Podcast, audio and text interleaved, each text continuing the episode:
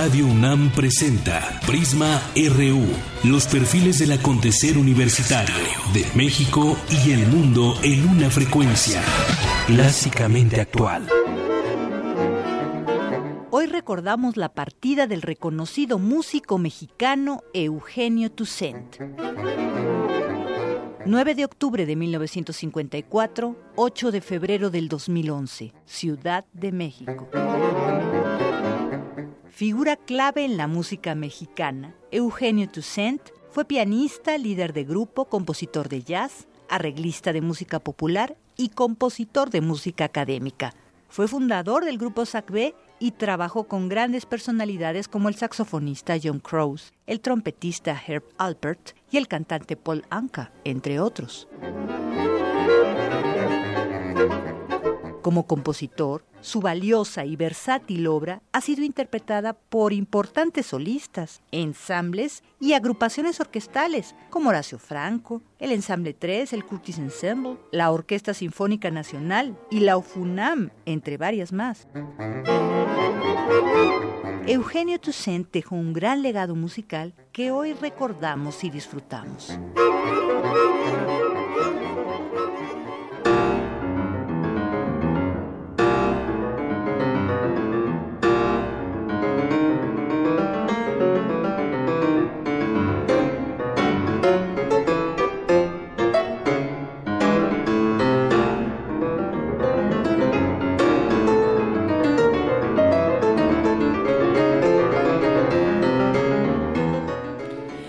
Bien, pues tras esta excelente introducción que nos hace Dulce Huet, pues estamos escuchando ahora también música compuesta por Eugenio Toussaint, de este disco, Estudios Bop, Eugenio Toussaint, y esto que escuchamos es Opus 47, Ensamble 3.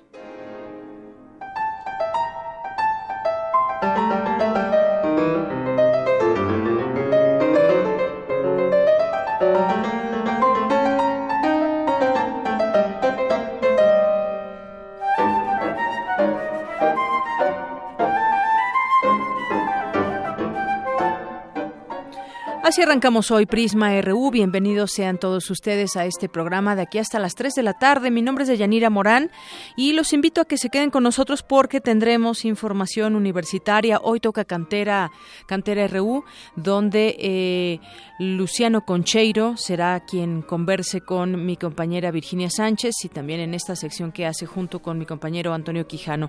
Y también estaremos platicando con el internacionalista académico de la Facultad de Ciencias Políticas y Sociales de la UNAM, el doctor Raúl Benítez Manaut, sobre esta visita que tendremos aquí en México próxima de John Kelly, secretario de Seguridad Nacional de Estados Unidos, a nuestro país, donde se pronuncia por un plan Colombia en México, de qué se trata, cómo fue en su momento ayudado Colombia para salir del tema y del problema del narcotráfico. Ya lo estaremos comentando con él, quédese con nosotros, usted opine también a través de nuestras redes sociales, @PrismaRU, y en Facebook nos encuentra como PrismaRU.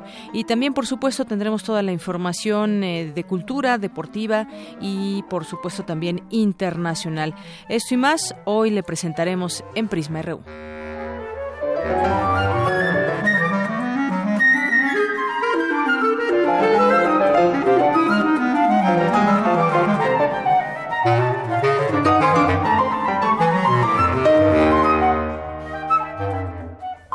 Portada RU.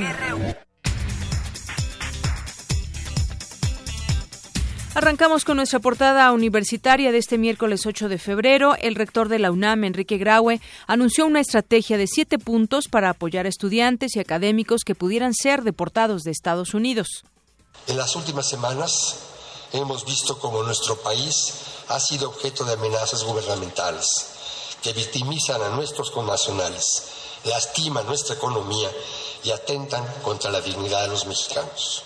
Ante los intereses del actual gobierno estadounidense, habrá que anteponer los nuestros, voltear hacia nosotros mismos, hacia nuestra historia y hacia nuestras instituciones, y hacerlo con certeza, firmeza y claridad. Somos sin duda un pueblo creativo, y somos gente que sin importar la magnitud de los retos, sabe enfrentarlos descubriendo nuevas oportunidades. Nuestro futuro debe estar en nuestras manos. En más información universitaria, los universitarios Roberto Campos, Natalia Radetich, Susana Kolb y Lili Escorcia fueron galardonados en los premios INA 2016. Habla Roberto Campos, egresado de la Facultad de Música, quien ganó el premio Fray Bernardino de Sahagún en Etnología y Antropología Social. Lo que yo trabajo es básicamente eso, las prácticas sonoro-musicales de una sociedad vinculadas a la celebración de un calendario ritual. Toques de campanas, toques de cornetas, gritos, silbos, rituales, músicas específicas tocadas con flautas, tambores, cuernos de venados, sartales de cencerros, una serie de expresiones sonoro-musicales que desde una escucha externa pueden ser consideradas como no, e incluso como no musicales, ¿no? Por ejemplo, gritar y silbar puede ser algo más o menos desprovisto de sentido desde mi escucha, pero desde la escucha local funcionan como dispositivos para la generación de conocimiento de manera dinámica. Pues felicidades a los galardonados del Instituto Nacional de Antropología e Historia. En más información, la UNAM y la Secretaría de Educación Pública firmaron un convenio para asesorar a la dependencia federal. Más información, un adelanto con mi compañero Jorge Díaz. Jorge, adelante, buenas tardes. ¿Qué tal? Buenas tardes, Yanira, aquí en la Torre de Rectoría. Este convenio que incluye asesoramiento a la dependencia en planes de estudio, capacitación de profesores y que tendrá una vigencia de 5 años. Pero más adelante, Deyanira, todos los detalles. Gracias, Jorge. En más información, la Escuela de Física de la Universidad Autónoma de San Luis Potosí lanzó el primer cohete sonda mexicano. Mi compañera Cindy Pérez nos tiene un avance de la información. Cindy. Buenas tardes, Deyanira y auditorio de Prisma RU. Es necesario formar recursos humanos para desarrollar tecnología espacial en nuestro país. Los detalles más adelante. Y en nuestra portada nacional de hoy, México no piensa pedir ayuda a Estados Unidos para combatir el tráfico de drogas, aseguró el secretario de Gobernación, Miguel Ángel Osorio Chong. En tanto, el canciller Luis Videgaray se reúne hoy en Washington con los secretarios Rex Tillerson de Estado y John Kelly de Seguridad Nacional, informó la Secretaría de Relaciones Exteriores. El secretario de la Defensa Nacional, Salvador Cienfuegos, urgió a los legisladores a que aprueben la Ley de Seguridad Interior. Legisladores y dirigentes de partidos aseguraron que se deben revisar y reducir los recursos que el Instituto Nacional Electoral entrega a las representaciones de los partidos políticos para evitar un dispendio de dinero. La Asamblea Legislativa del Distrito Federal recibió del constituyente la Constitución Política de la Ciudad de México para que pueda elaborar y discutir las leyes secundarias de esta. El PRI cayó a la 3ª posición en las preferencias ciudadanas rumbo a las elecciones de 2018, derivado del incremento al precio de los combustibles, señaló Consulta Mitofsky. Arturo Bermúdez Zurita, titular de la Secretaría de Seguridad Pública en el gobierno de Javier Duarte en Veracruz, busca enfrentar en libertad el proceso en su contra por enriquecimiento ilícito, promoviendo un amparo. Los 5 policías comunitarios del municipio de Aquila secuestrados el domingo pasado fueron rescatados, informó el líder de las autodefensas, CMI Verdía Cepeda. Hombres civiles armados dispararon contra elementos de la Secretaría de Marina Armada de México cuando realizaban patrullajes en Acapulco con un saldo de un marino muerto. En Morelos, escoltas del edil de Jiutepec, Manuel Agüero Tobar, se enfrentaron a balazos con 3 presuntos asaltantes que intentaron sorprenderlos cuando custodiaban la casa del alcalde. Campesinos que reclamaban fertilizantes liberaron la carretera Tapachula-Talismán, principal vía de comunicación con Guatemala, luego de 24 horas de bloqueo. La explosión de un polvorín en Ixtlahuixtla, Tlaxcala, dejó un muerto y 4 heridos. En Economía y Finanzas, debido a la volatilidad de los mercados, el rendimiento real que entregaron las Afores a sus cuentas de ahorro para el retiro de los trabajadores fue el más bajo registrado en los últimos 6 años. México, líder en crecimiento de la deuda pública en América Latina. A continuación, mi compañero Abraham Menchaca nos tiene un avance de la información. Abraham. Así es, Deyanira, buenas tardes. Para el doctor José Luis Martínez Marca, académico de la FES Aragón, las medidas de austeridad que anunció el gobierno federal también buscan impactar en el pago de la deuda. Más adelante los detalles. Las reservas internacionales registraron un aumento de $162 millones al cerrar la semana que terminó el 3 de febrero con un saldo de $174.950, informó el Banco de México. La firma española Iberdrola anunció que inició la venta de energía al nuevo mercado eléctrico mayorista en México, con la entrada en operación de su central de ciclo combinado situada en Ensenada, Baja California. Hoy en materia internacional, el gobierno de Colombia y el Ejército de Liberación Nacional comenzaron oficialmente en Ecuador una negociación con la que buscan alcanzar un acuerdo de paz que ponga fin al conflicto armado más antiguo de América Latina. El Ministerio de Justicia de Siria rechazó el informe de Amnistía Internacional que denunció que unas 13.000 personas fueron ahorcadas por orden del gobierno en un penal próximo a Damasco. La versión manuscrita del poema La Rivière de Cassis, que Arthur Rimbaud escribió en 1872, fue subastada en París en $246,000.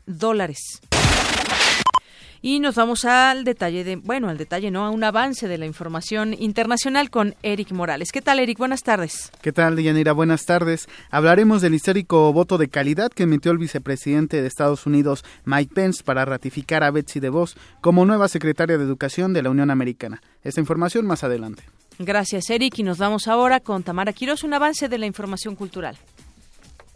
Deyanira, esta tarde conversaremos con el arquitecto Felipe Leal, exdirector de la Facultad de Arquitectura de la UNAM, sobre la vejación de los restos de Luis Barragán. Y en los deportes, un avance con Isaí Morales. ¿Qué tal, Deyanira? Muy buenas tardes. Hoy entrevistaremos al maestro René Ayala, entrenador del equipo de rugby de la UNAM. Más adelante, todos los detalles. Gracias, Isaí.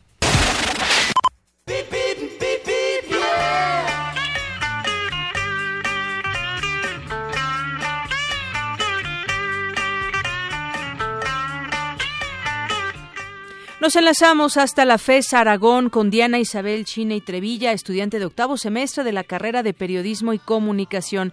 ¿Qué tal, Diana? Adelante con tu reporte. Muy buenas tardes. ¿Qué tal, Deyanira? Muy buenas tardes. Te saludo a ti y a tu auditorio que esta tarde te sintoniza.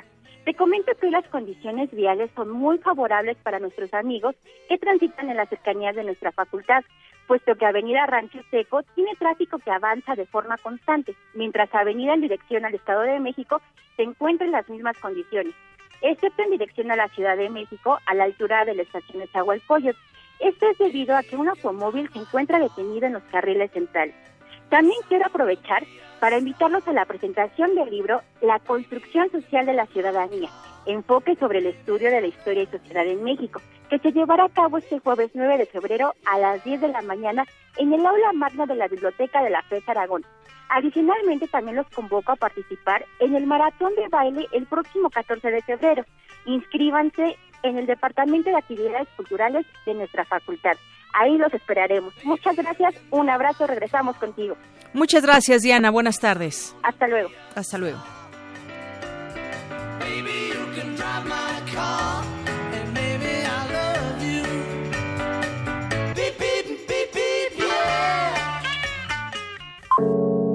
Campus RU. Y entramos a nuestro campus universitario. Vamos a arrancar con este convenio que firma la Universidad Nacional Autónoma de México y la Secretaría de Educación Pública, un convenio de asesoramiento en planes de estudio. Ahí estuvo presente mi compañero Jorge Díaz y nos tiene toda la información. Jorge, muy buenas tardes. Buenas tardes nuevamente, Deyanira. Como tú lo comentas, la UNAM y la Secretaría de Educación Pública firmaron este convenio general para asesorar a la dependencia federal en planes de estudio, capacitación de profesores y que tendrá una duración de 5 años. Además, 4 convenios específicos, entre los que destacan la elaboración de la normatividad de lenguas extranjeras para reforzar los idiomas mandarín y coreano. Habla el rector de la UNAM, Enrique Graue. El artículo 1 de la Ley Orgánica de la Universidad mandata a la universidad a colaborar con los problemas de la nación, a estudiarlos y a trabajar con ellos. Y es por esto que dentro de este marco la universidad se suma con gusto a colaborar con Educan, con la Secretaría de Educación, en convenios muy específicos y de una forma muy general. Quisiera también hacer mención a ellos.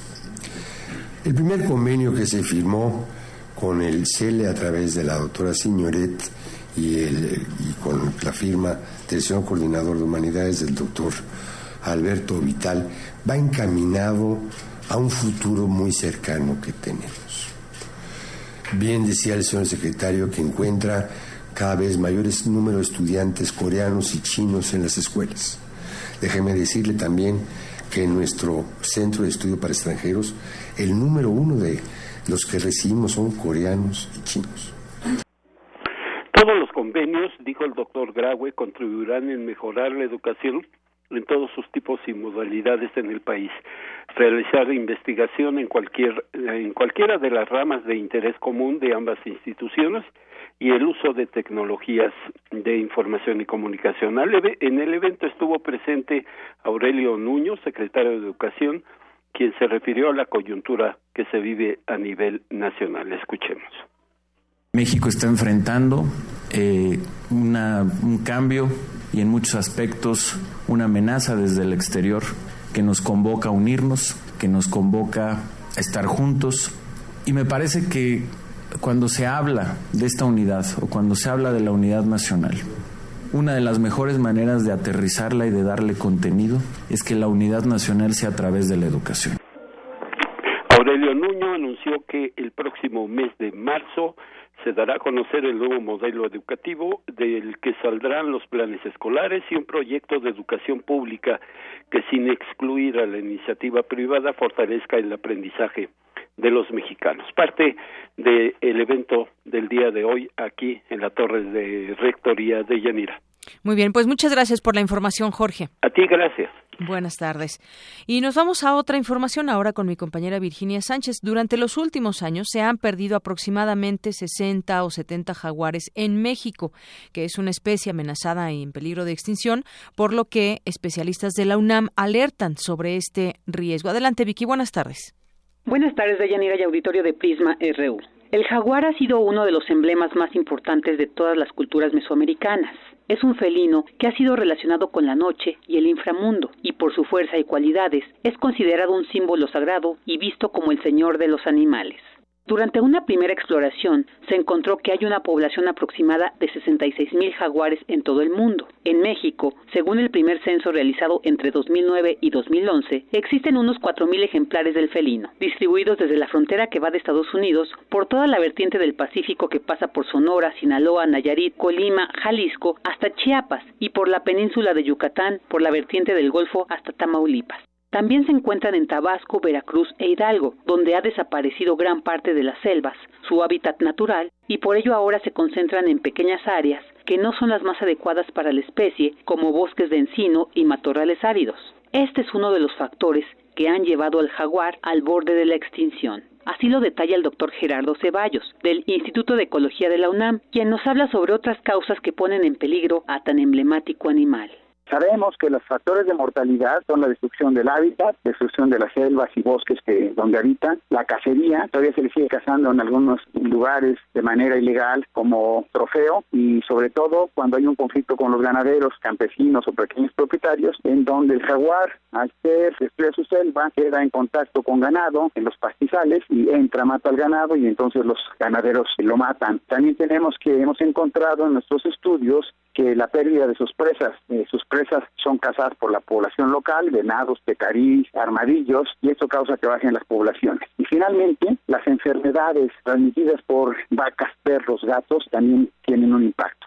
El especialista señala que en los últimos años se estima que se han perdido alrededor de 60 o 70 jaguares en México. Sin embargo, asegura que es difícil obtener una tasa real de mortalidad por el instinto animal del felino, las zonas remotas en las que habita y por la caza clandestina. Afortunadamente, algunas políticas de conservación encaminadas a proteger al jaguar han funcionado. De acuerdo con el segundo censo que actualmente está en marcha, la población se ha mantenido estable. Datos preliminares nos indican que la población se está manteniendo en las áreas que ya las estudiamos ahorita, que hemos acabado el estudio, que son 6 de 12 localidades que tenemos que evaluar, se está manteniendo la población. Es decir, las políticas que se han diseñado de conservación, que hemos empujado mucho a través de la Alianza Nacional de Conservación del Jaguar, que yo soy el presidente y que estamos empujando estas políticas públicas, parece que están funcionando bien y se está manteniendo la población en México.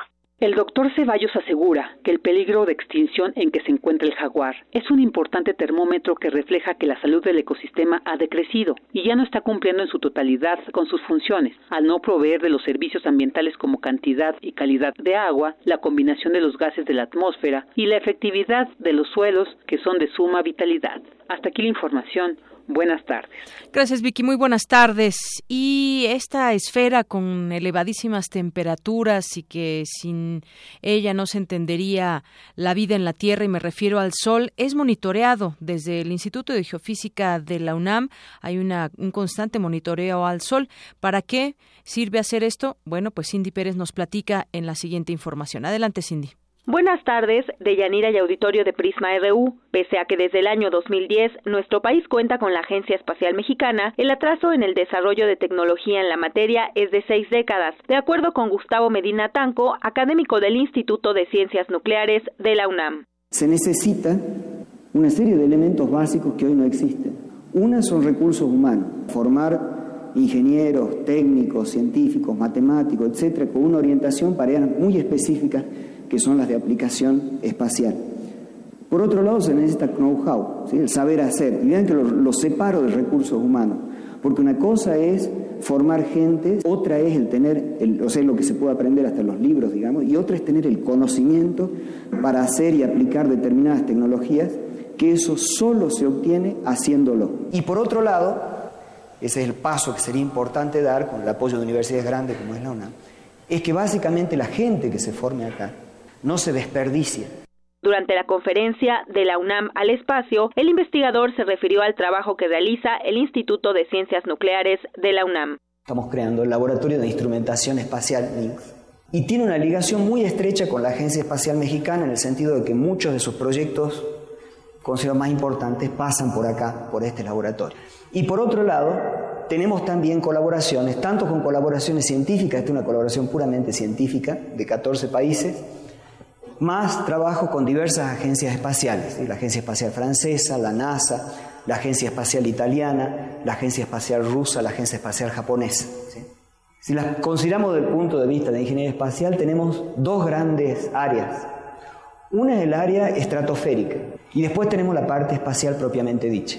Deyanira, te comento que esta entidad académica ha colaborado en distintas investigaciones, por ejemplo, la misión Curiosity, que llegó exitosamente a Marte en 2012, en donde llevó a cabo importantes estudios con ayuda de experimentos diseñados en parte por el instituto. Hasta aquí mi reporte. Muy buenas tardes. Gracias, Cindy. Muy buenas tardes. Bueno, más bien lo que se hace desde el Instituto de Ciencias Nucleares de la UNAM y esta relación que hay para estudiar el espacio. Y bueno, vamos a continuar ahora con mi compañero Abraham Menchaca. Un informe de la Comisión Económica para América Latina y el Caribe destaca que nuestro país, que México, es el más endeudado de América Latina y un gran porcentaje de esta deuda ha sido contraída en los últimos años. Cuéntanos, Abraham, buenas tardes. Así es, Deyanira, buenas tardes. Un informe de la Comisión Económica para América Latina y el Caribe reveló que la deuda del sector público de México representa el 49% del Producto Interno Bruto, equivalente a 9.3 billones de pesos. 27% de la deuda se incrementó en el periodo 2007-2016, el mayor crecimiento de la región de América Latina y el Caribe. De este aumento, 13% se elevó desde el inicio de la actual administración. El doctor José Luis Martínez Marca, académico de la Facultad de Estudios Superiores Aragón, advirtió que el gobierno federal no puede tener una deuda de casi 50% del Producto Interno Bruto. Significa que evidentemente las finanzas públicas andan muy mal, porque esto ha significado necesariamente que se hayan colocado bonos y demás en función del financiamiento para el gasto público.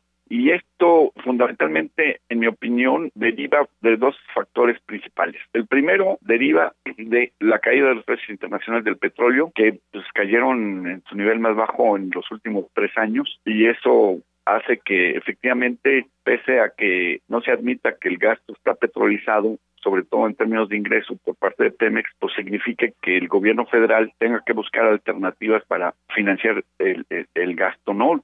¿Y qué es lo que ha hecho el gobierno federal? Pues básicamente incrementar el financiamiento vía deuda. De Yanira, el investigador dijo que es necesario reactivar el gasto de inversión para sanear la deuda. Porque no nos conviene tener más de $180 mil millones en activos internacionales que no están siendo utilizados para nada, más que para pagar deuda. Y esto hace que nuestro mercado interno y nuestra economía tenga mayores problemas para su reactivación. De Yanira, la información que tengo. Buenas tardes. Gracias, Abraham. Muy buenas tardes. Prisma RU. Queremos conocer tu opinión. Síguenos en Twitter como @PrismaRU.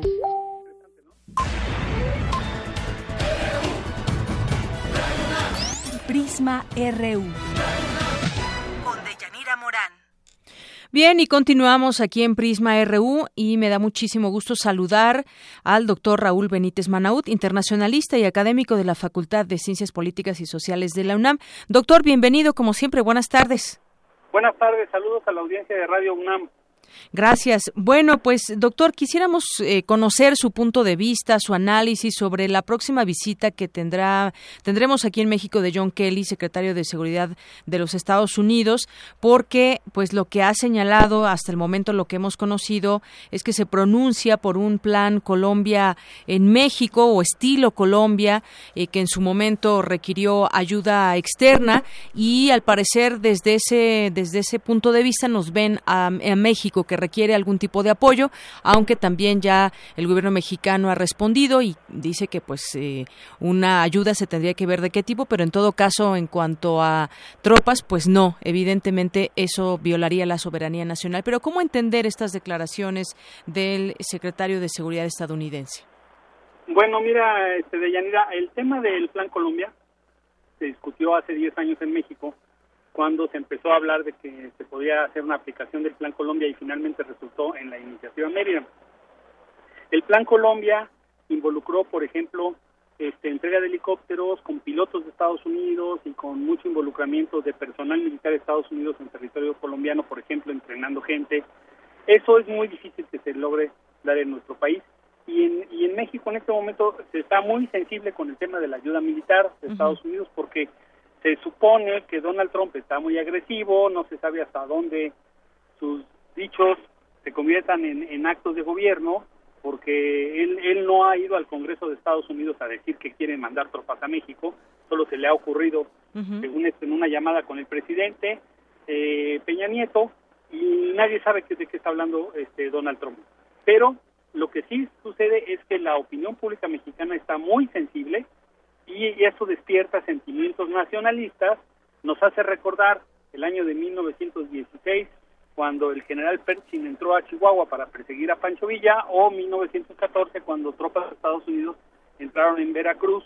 Entonces eso, la gente le pica mucho en el orgullo nacional, en el nacionalismo mexicano, y seguramente va a generar respuestas negativas de parte de muchos diputados, muchos senadores, la prensa, y mucha gente que tiene influencia en el país, negando esta posibilidad. Así es que es mejor que el general Kelly tenga cuidado en hacer sus declaraciones y que primero negocie bien lo que pretende con el gobierno mexicano y luego declare cosas, ¿no? Así es, todo esto evidentemente va encaminado a luchar contra el tráfico de drogas, incluso antes de que crucen la frontera, según dijo el propio Kelly, y considera que México puede convertirse en un aliado si lo ayuda a erradicar los cultivos de amapola e insistió en la construcción del muro. Hay que recordar que en su momento pues se recibió por parte de Estados Unidos esta ayuda a Colombia, pero ahora tenemos varios elementos, porque evidentemente la relación pues es diferente en su momento Colombia a Estados Unidos, México ahora a Estados Unidos. Se está hablando desde un principio de esta construcción del muro, pero más allá de todo esto se habla de esta posible ayuda para erradicar a este tráfico, digamos, que hay.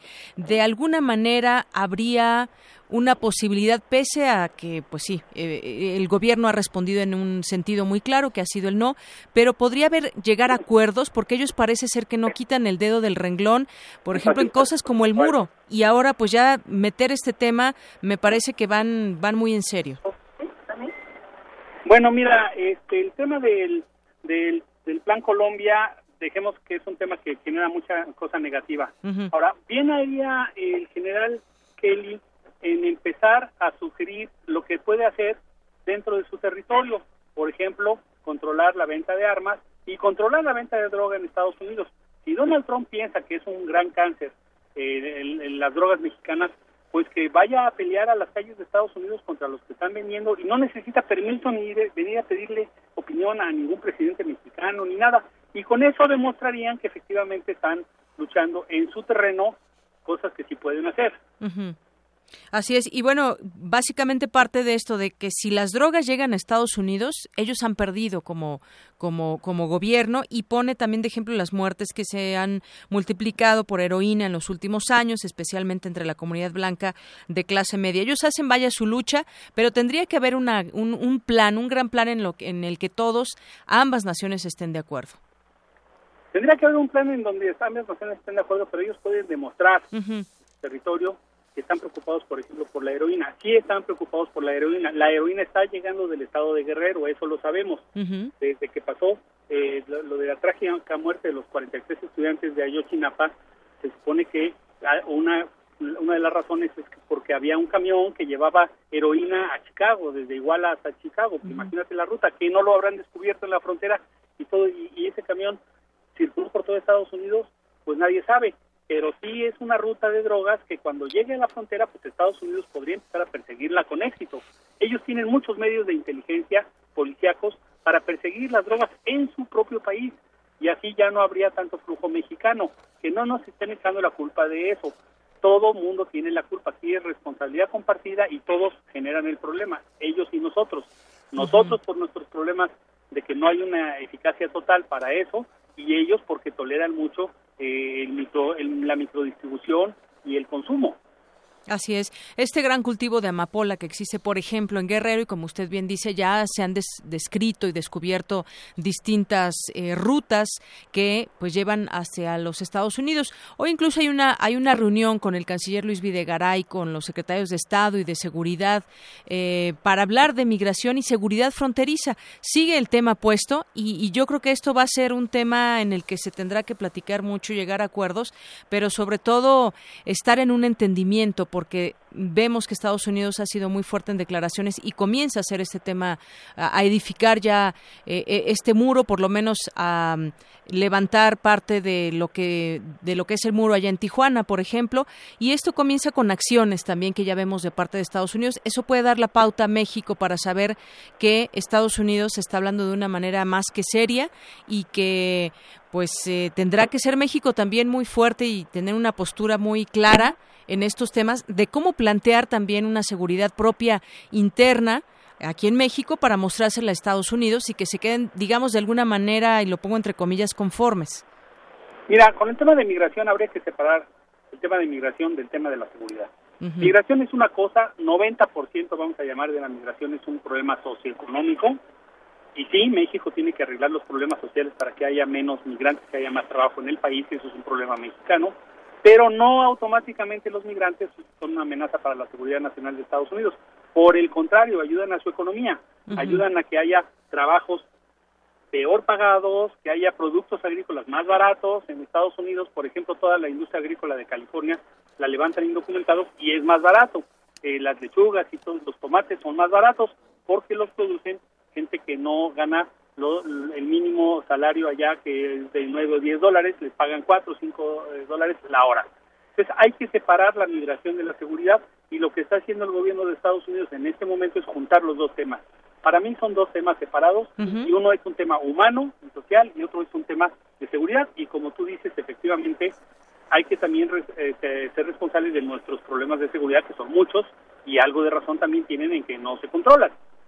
Así es. Bueno, pues iremos viendo en qué términos se discute. Será muy interesante hoy lo que derive de esta reunión entre el canciller y los secretarios de Estado allá en Estados Unidos, y lo que será esta visita que vendrá a decir Kelly también aquí en territorio mexicano con el secretario de Gobernación, y bueno, pues con las más altas esferas de la política mexicana, que están pues atentos a tratar de revertir esa mala relación bilateral que se antojaría de momento por las declaraciones que han habido, pero que también pues el gobierno mexicano ha puesto muy en claro que pues busca una buena relación con Estados Unidos, y Estados Unidos pues también señala lo mismo, pero con sus temas a tratar y a señalar. Claro que sí, Deyanira, pues un saludo a toda la audiencia de Radio UNAM. Gracias, doctor, hasta luego. Hasta luego. Doctor Raúl Benítez Manaut, internacionalista y académico de la Facultad de Ciencias Políticas y Sociales de la UNAM. Pues sí, efectivamente, habrá que ver también cómo está el tema de la seguridad interna en México, que es algo que le preocupa a Estados Unidos. Bueno, por lo pronto aquí en nuestro país, el secretario de la Defensa Nacional, el general Salvador Cienfuegos, urgió a legisladores de distintas fuerzas políticas a que ya aprueben la Ley de Seguridad Interior, que les dará el marco jurídico para que ellos puedan actuar en labores de seguridad pública, pero también les pidió que en este nuevo ordenamiento se delimite el tiempo de actuación, la zona geográfica y el objetivo para el que serán desplegadas las fuerzas castrenses en distintas regiones del país. Como sabemos, ya ha habido un llamado anteriormente de que regresen a los cuarteles, el ejército regresa a los cuarteles porque no les corresponde estar haciendo estas labores de estrategia que le corresponderían en todo caso, en términos normales, a la policía de los estados, por ejemplo, pero que de alguna manera pues no se han tenido los resultados esperados. El mismo secretario de Gobernación ha señalado también que no han hecho su tarea muchos de los estados, y en ese sentido, pues cuando algo sucede, cuando están en alguna crisis de seguridad, marcan el teléfono y pues a Gobernación le piden ayuda para que pueda poner orden en sus estados, y esto lo hemos estado viendo de manera repetida en muchos lugares. Bueno, el caso es que Cienfuegos, el titular de la Marina, el almirante Francisco Soberón, tuvieron un encuentro con los integrantes de la Comisión de Gobernación en la Cámara de Diputados, así como con algunos senadores, para que conozcan la opinión de las Fuerzas Armadas sobre lo que debe contener este ordenamiento que se discute en el Congreso de la Unión. En este encuentro, los titulares de la Sedena y de la Marina entregaron un documento a los legisladores, al actual tuvo acceso el Universal, de donde tomo esta información y esta nota, y en él hacen una lista de los elementos mínimos que debe contener la Ley de Seguridad Interior, entre ellos definir la función del Estado y la existencia de un involucramiento de todas las autoridades. Así que pues este documento, que las Fuerzas Armadas en tareas de seguridad pública están dispuestas a apegarse a los principios de legalidad, responsabilidad, respeto a los derechos humanos y una gradualidad. En cuanto a los procedimientos, la Sedena explica que el documento que se debe definir las autoridades que intervendrán en los operativos, además de quién será el que coordine los esfuerzos, también se deben determinar las acciones a desarrollar, el área geográfica, la duración, la forma de intervención de los militares en operativos contra el crimen organizado, pero también debe haber una rendición de cuentas de cada una de las intervenciones. Así que pues se está discutiendo esta ley, sobre todo para que se sepa en qué momento y cómo pueden o cómo deben también actuar las distintas fuerzas policíacas y en este caso también las militares. Y bueno, pues conversan los gabinetes de seguridad de México y Estados Unidos. El titular de la Secretaría de Gobernación habló con el secretario de Seguridad, algo que comentábamos hace un momento con el doctor el doctor Benítez Manaut, donde pues los secretarios de gabinetes de seguridad de México y Estados Unidos entablaron una comunicación ayer. El secretario de Gobernación tuvo esta conversación telefónica con el secretario de Seguridad Interna, John Kelly, con quien acordó la visita que hará en próximos días a la Ciudad de México y pues le planteará, dijo, la necesidad de dialogar sobre el tráfico de armas que se da en la frontera entre los dos países. También la Secretaría de Gobernación informó a través de un comunicado que durante la llamada se intercambiaron puntos de vista sobre la agenda bilateral que comparten las instituciones que cada uno encabeza. Se refirieron también, según dan cuenta, a los avances logrados entre los dos países con el fin de garantizar seguridad y bienestar a los ciudadanos en ambos lados de la frontera. Bueno, pues ya tendremos la visita, veremos en qué sentido hablan y se expresan y sobre todo pues las acciones a seguir en esto que creo que interesa mucho a Estados Unidos, pero también a México. A México debería interesarle pues todo esto que está sucediendo. Y aunado a ello, pues ayer recibió el presidente a varias decenas de personas deportadas desde Estados Unidos, tuvo la oportunidad de conversar con ellos y les ofreció distintos programas, números telefónicos. Sería interesante ver de qué manera les están apoyando, de qué tratan exactamente estos programas, porque muchos de los deportados han señalado allá, acá nos van a pagar por día, allá nos pagaban por hora, allá tenemos nuestra familia, qué bueno que se dé una cálida bienvenida, pero ¿hasta dónde tienen alcance estos programas que ofrece el gobierno de México? Es un tema bastante complejo y sobre todo también las remesas que se siguen enviando por parte de los mexicanos allá en Estados Unidos, que ya obviamente se les quita un impuesto, pero incluso se ha amenazado desde Estados Unidos de que para pagar el muro se les quitaría un 2% extra a estas remesas. Pero justamente hoy nuestro Vox Populi trata sobre este tema. ¿Qué opinas de que se graben las remesas que se envían a México desde Estados Unidos? Esta propuesta que ahora se da a conocer desde este país. Eso fue lo que contestaron algunas personas a los micrófonos de Prisma RU.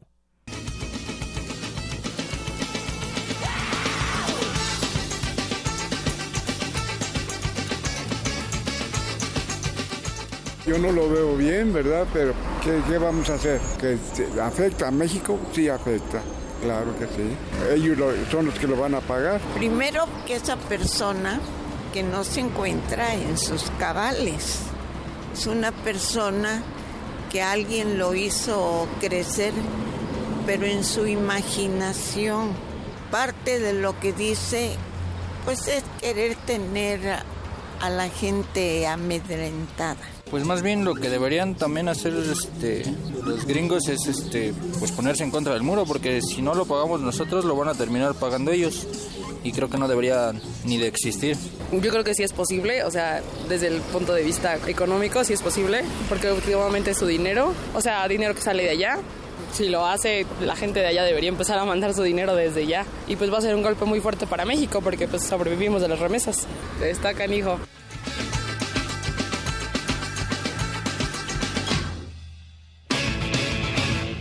Bien, pues ahí está lo que dicen algunas personas, pero el caso es que quien no quita el dedo del renglón es el presidente de Estados Unidos, Donald Trump, y hoy dijo que el muro que ha prometido construir en la frontera con México ya está siendo diseñado ahora mismo y detalló que será grande, de mucha ayuda para garantizar la seguridad del país. El muro está siendo diseñado ahora mismo, dijo en un discurso ante una conferencia de jefes de policía y oficiales de las fuerzas del orden, al decir que, a diferencia de lo que algunos pensaron, no estaba bromeando durante la campaña electoral al hacer la promesa de construir la barrera fronteriza. Yo no bromeo, dijo, sobre cosas así. No tendremos un muro. No, tendremos un muro, dijo. Será un gran muro y hará mucho, será de mucha ayuda, insistió el presidente estadounidense. Y también dijo, pregunten a Israel sobre muros. Los muros funcionan, solo pregunten a Israel. Es lo que dijo. Pues sí, vemos que no quita el dedo del renglón. Ya pasó del discurso de campaña a declaraciones como presidente y acciones ahora como presidente. Se está buscando, pues, de qué manera se pagará este muro, pero al parecer ya es un hecho. Si seguimos, si damos seguimiento justamente a su discurso. Bueno, y en este sentido también ya pues hay reacciones de parte de nuestro país. El próximo domingo 12 de febrero al mediodía se llevará a cabo una marcha llamada Vibra México. Esta marcha está conformada por diversas organizaciones. La salida es del Auditorio Nacional, rumbo al Ángel de la Independencia, para ir a entonar el himno nacional a las 2. Se tiene previsto que se entone el himno nacional. Es una expresión apartidista, según dicen los organizadores, totalmente pacífica, y su propósito es defender el derecho de los mexicanos a exigir un buen gobierno, fortalecer instituciones y celebrar el orgullo de ser mexicanos.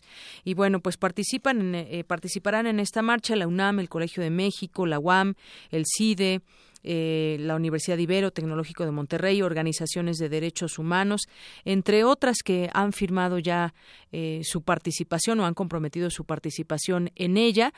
Decía María Amparo Casar también que pues tras la llegada de Trump a la presidencia de Estados Unidos, en las capitales del mundo hubo 4.200.000 personas que se manifestaron en contra de las políticas de Trump, y que esa convocatoria pues no tuvo mucho eco en México, pero precisó que la convocatoria siempre ha sido clara y van contra las embestidas que ha lanzado Trump hacia nuestro país, en este caso y en esta marcha que habrá, así como para un mundo plural, diverso e incluyente, cooperativo. ¿De qué se trata esta marcha? Y dijo ella, yo diría que si el gobierno quiere tomar esta manifestación de unidad de los ciudadanos por el respeto a nuestro país, qué bueno. Y para quienes dicen que son antigobiernistas estas marchas, pues bueno, les decimos que tampoco es así.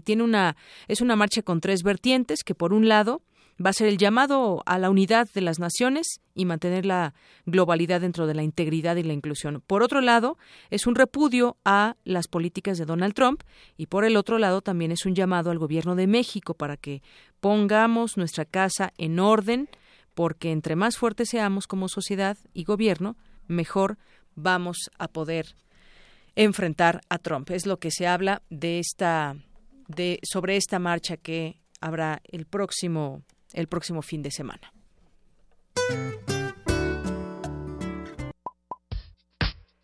Queremos conocer tu opinión. Síguenos en Twitter como @PrismaRU.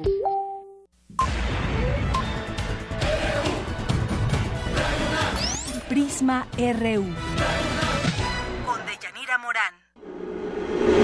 Zarpazo RU.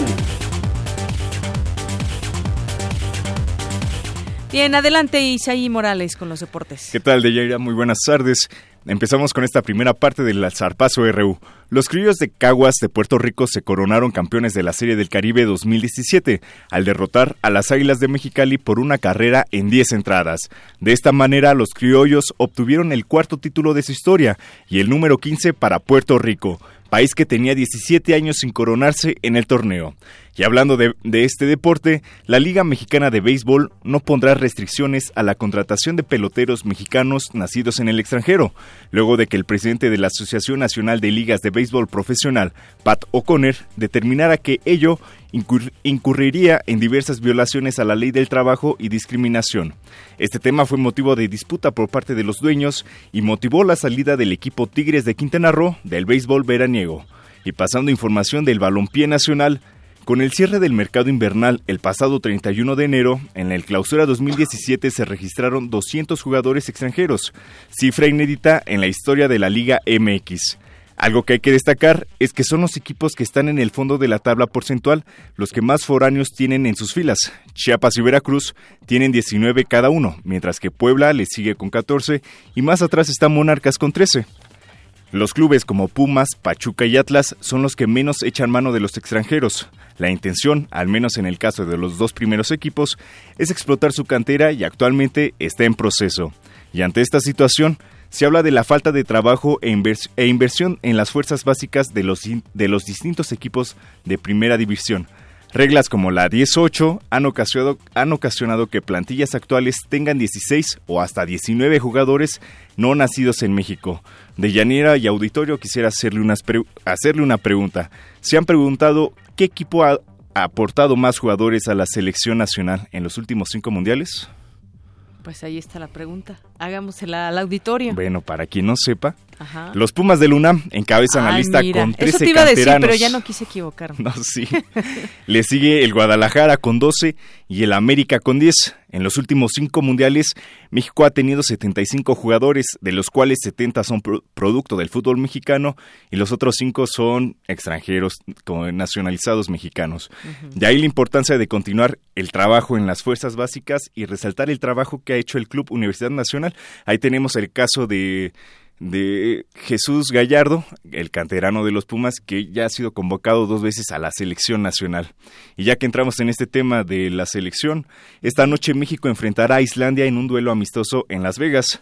El técnico de la selección mexicana, Juan Carlos Osorio, declaró que aunque los rivales no son de la Eurocopa, será una prueba para el fútbol mexicano. Escuchemos. Vamos a enfrentar a un rival que, independientemente de los jugadores que presente, es una prueba para el fútbol mexicano. Un equipo que fue revelación en la anterior versión de la Copa Europea de Naciones.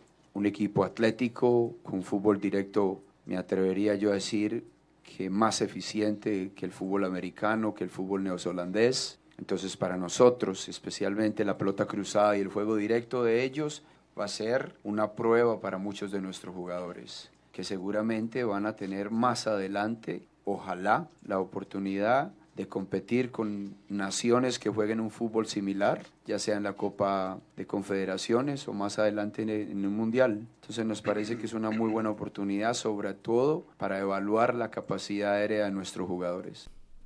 Bueno, ya está el director técnico de la Selección Nacional, y también recordemos que el Tuca Ferretti en la semana dijo que debería la selección mexicana jugar también partidos con las selecciones de CONMEBOL en Sudamérica, esto para elevar el nivel deportivo de los jugadores y pues no tener este tipo de selecciones que son cómodas para la selección mexicana. Muy bien. Deyanira, hasta aquí la información, nos vemos en una hora. Claro que sí, gracias Isaí, y perdió la América, por cierto, 2-0. Así es, 2-0, partidazo de Moy Muñoz, que prácticamente les regresó cachetada con guante blanco a la América por haberlo cortado. Muy bien, gracias Isaí. Hasta luego. Hasta luego.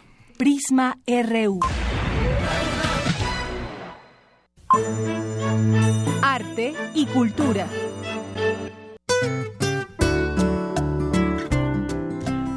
Bien, pues ya ahora nos vamos a los terrenos de la cultura. Ya está aquí con nosotros Tamara Quiroz. Tamara, bienvenida, buenas tardes. Muchas gracias, Deyanira. Esta tarde nos acompaña en la línea Felipe Leal, exdirector de la Facultad de Arquitectura de la UNAM, miembro emérito de la Academia Nacional de Arquitectura y quien durante 18 años condujo el programa radiofónico La Arquitectura en el Espacio y en el Tiempo de esta emisora. Arquitecto Leal, bienvenido a estos sus micrófonos. Tamara, qué gusto escucharte a ti y estar en contacto con nuestra audiencia. Muy bien, muchas gracias. Pues Deyanira, auditorio, arquitecto, lo que nos trae esta tarde el tema en un comunicado, familiares y amigos condenan la vejación de los restos del arquitecto Luis Barragán Morfín, restos que se encuentran en la Rotonda de los Hombres Ilustres de Guadalajara, y bueno, en esta... Deyanira, el tema. Sí, justamente, arquitecto, pues en algún momento eso ya se había dado a conocer en tiempo atrás. 2015. Exactamente, pero ahora, ¿qué fue lo que sucedió? Y incluso los familiares, artistas, arquitectos están ahora pues en contra de esta exhumación. Cuéntenos a detalle qué fue lo que sucedió, porque hasta donde tengo entendido, en su momento pues había dado una salida precisamente para este tema. Me refiero que habían estado de acuerdo y de pronto, ¿qué pasó? O pónganos usted en contexto. Bueno, sí, con mucho gusto. Estaban de acuerdo algunas partes involucradas, ¿no? Que tomaron esa decisión sin cumplir con todos los requisitos, el de crear un proyecto donde se pedía que se exhumaran una parte de las cenizas de Luis Barragán que están depositadas en la Rotonda de los Jaliscienses Ilustres en Guadalajara. Entonces, desde luego, algunas partes, algunos miembros de la familia y algunas organizaciones, la Fundación de Arquitectura Tapatía y la Secretaría de Cultura del Estado de Jalisco, estuvieron de acuerdo en ese proceso. Pero no todo mucho de acuerdo. Quienes estamos firmando este desplegado, ¿no? Siempre estuvimos en desacuerdo, y lo que estamos exigiendo ahora es al gobernador del estado y al alcalde de Guadalajara que aclaren bajo qué procedimiento se autorizó que se restaran 150 gramos de las cenizas de Luis Barragán de la urna donde está en la Rotonda de los Jaliscienses Ilustres, para que una artista norteamericana, Jill McGuinness, realizara una obra, según ella, son estos límites que tiene ahora el arte contemporáneo, que son muy cuestionables, ¿no? Sí. En la cual transformar las cenizas en un anillo de compromiso, casi con un diamante, para poderlo llevar a las personas, a Federica Zanco, que es la persona que tiene en custodia y muy bien conservado, por cierto, el archivo de Luis Barragán en Basilea, para que quizá con ese detalle de darle un anillo de compromiso, que nos parece una cursilería, ¿no? Pudiese devolver ese archivo a México. En fin, nos parece que todo está extralimitado, pero el manifiesto o lo que estamos nosotros pidiendo, sobre todo, es que se aclare desde el punto de vista legal cuáles fueron las autorizaciones que dio las autoridades de Jalisco, del municipio y el gobierno del estado para que se exhumaran sin el consentimiento y la autorización de la Secretaría de Salud del Estado, claro, parte de las cenizas de Luis Barragán, para que estas fueran transformadas en un anillo, ¿no? Independientemente ya de las interpretaciones artísticas y la posición que tengamos ante ese tipo de expresiones. Además de exhibirlas en Suiza, estas cenizas, precisamente el anillo, ya las cenizas convertidas en anillo. Sí, se convirtieron en anillo y han estado girando por diferentes partes del mundo y Estados Unidos como una exhibición, como una propuesta artística, ¿no? Eso, no quisiéramos entrar en el terreno de si eso es arte o no, tenemos diferentes opiniones y sobre todo lo cuestionamos mucho, quienes lo firmamos, y gentes muy autorizadas como Fernando González Gortázar, un destacadísimo arquitecto y escultor jalisciense, admirador de Luis Barragán como muchos de nosotros, ¿no? Y nos parece realmente absurdo todo esto que se ha hecho para generar la publicidad para un artista, ¿no? Que aprovecha de estas circunstancias, pero lo más grave es que autoridades mexicanas, que es lo que estamos nosotros cuestionando, cómo las autoridades locales permitieron eso, cómo se prestaron estas organizaciones a este acto que nos parece realmente absurdo, fetichista, ¿no? Sin sentido, autorizar un proyecto de tal naturaleza. Y por eso estamos pidiendo que se aclare cuál procedimiento y que si hubo recursos públicos para ello es muy grave, porque esta persona está lucrando con esas obras a través de las diferentes exposiciones que ha hecho en el mundo, y además de que pueda ser restituido. O sea, sí se puede revertir ese proceso y generar un antecedente enorme en Jalisco y en todos los estados del país para que cualquier persona insigne pues no sean vejados sus restos de tal manera. Oye, ¿y qué fue lo que cambió cuando en su momento había declarado la familia que sí estaba de acuerdo? ¿Qué fue lo que cambió? ¿No se delimitaron las fechas o no hubo un acuerdo y de pronto pues se hace esta exhumación? ¿Qué fue lo que cambió cuando en su momento estaban de acuerdo? Bueno, la familia es extensa, sí. Hay que recordar que Luis Barragán no tuvo... Era una parte de la familia. Sí, era una parte de la familia. Luis Barragán no tuvo herederos directos, o sea, él no tuvo hijos, no tuvo herederos naturales, y él hereda gran parte de su archivo, sobre todo se lo hereda a su socio en aquel momento, que era Raúl Ferrera, ¿no? Él deja, y él todavía en vida, Luis Barragán ofrece a diferentes instancias nacionales su archivo, ya que no se encontraba ya en una situación económica holgada, mucho menos, entonces ya él sí da el beneplácito para que su archivo sea ordenado y después promovido quizá a instancias nacionales o internacionales. Lamentablemente el país en su momento no hubo una instancia local que lo adquiriese, y entonces este archivo se va a Nueva York y lo venden en Nueva York, ¿no? Y lo compra, la persona que lo compra en Nueva York en una galería, pues con todo el derecho de adquirirlo. Uh-huh. Lo ha hecho realmente, a mi juicio, muy bien, lo tienen perfectamente conservado en Basilea, es un archivo muy documentado, se han hecho catálogos razonados, exhibiciones a lo largo del mundo, mostrando la obra de Luis Barragán. O sea, en ese sentido es absolutamente consecuente el trabajo que se ha hecho. Claro. Ahora, en este caso, pues es violentar una serie de procesos hasta de salud pública y de patrimonio histórico, alvejar digamos, restos de una persona insigne dentro de la cultura mexicana, como lo fue Luis Barragán, uh-huh, para transformarlo en un anillo, ¿no? Cuando sí. Barragán detestaba el ornamento, ¿no? Si algo estaba en sus principios era la austeridad, ¿no? Y una riqueza de otro tipo, ¿no? La riqueza espiritual y otro tipo de valores que están muy presentes en su obra. Y transformarlo en algo que para él podía ser repugnante, pues es todavía más incómodo. Ahora, la familia se compone de diferentes miembros, algunos miembros en su principio sí dieron el beneplácito, otros no, entonces lo que están firmando son quienes nunca han estado de acuerdo. Ante esto, la Secretaría de Cultura, ¿qué posición ha tomado o qué posición puede tomar? Pues lo que se ha dicho ahora han sido casi digamos evasivas, tanto de la autoridad estatal como la local, han sido evasivas, no ha habido unas respuestas contundentes. Es por ello que ahora que hace este manifiesto, que se manifiesten no únicamente con una actitud de que ay, disculpen, no pensábamos que tuviera estas implicaciones, sino que sí se retracten, que existe una disculpa pública y que se deslinden responsabilidades de quienes fueron y por qué autorizaron al haber hecho una exhumación sin haber cumplido con todos los requisitos legales. A 28 años de la muerte, también, de Luis Barragán, se pide se aclare este acontecimiento que, no queremos nombrarlo de ninguna forma, ¿no?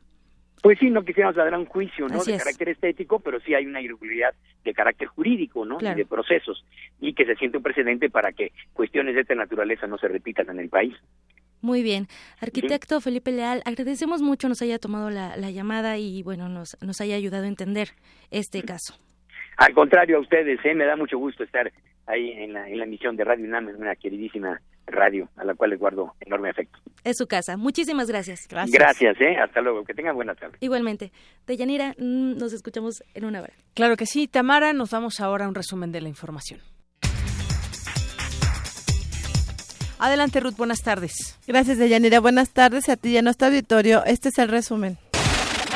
En entrevista para Prisma RU, el doctor Raúl Benítez Manaut, internacionalista y académico de la Facultad de Ciencias Políticas y Sociales de la UNAM, habló sobre la posibilidad de establecer en México una política similar al Plan Colombia para combatir el narcotráfico. Donald Trump piensa que es un gran cáncer las drogas mexicanas, pues que vaya a pelear a las calles de Estados Unidos contra los que están vendiendo y no necesita permiso ni venir a pedirle opinión a ningún presidente mexicano ni nada. Y con eso demostrarían que efectivamente están luchando en su terreno, cosas que sí pueden hacer. Ellos tienen muchos medios de inteligencia, policíacos, para perseguir las drogas en su propio país. Y así ya no habría tanto flujo mexicano. Que no nos estén echando la culpa de eso. Todo mundo tiene la culpa. Aquí es responsabilidad compartida y todos generan el problema. Ellos y nosotros. Nosotros por nuestros problemas de que no hay una eficacia total para eso. Y ellos porque toleran mucho la microdistribución y el consumo. Quédense con nosotros. En la segunda hora de Prisma RU, en los deportes, mi compañero Isaí Morales entrevistará a René Ayala Lugo, entrenador de rugby de la UNAM, sobre la final sub-20 varonil. Hasta aquí el resumen de Yanira. Buenas tardes. Gracias, Ruth Salazar. Muy buenas tardes. Vamos a hacer una pausa en este momento. Regresamos con más información aquí en Prisma RU. Queremos conocer tu opinión. Síguenos en Twitter como @PrismaRU. Prisma RU. Un programa con visión universitaria para el mundo. Una orquesta en la cocina. Cuarteto de cuerdas en el auto. Y un violonchelo solista sentado en el sillón favorito de la sala. Orquesta Filarmónica de la UNAM. Desde la Sala Nezahualcóyotl. Escucha los conciertos los domingos al mediodía. Desde la comodidad de tu casa. 96.1 FM. Radio UNAM. El gobierno federal prometió que con la reforma energética, la gasolina, luz y gas no subiría. Nos mintió. Los partidos de siempre aprobaron la reforma energética y fiscal y también el gasolinazo.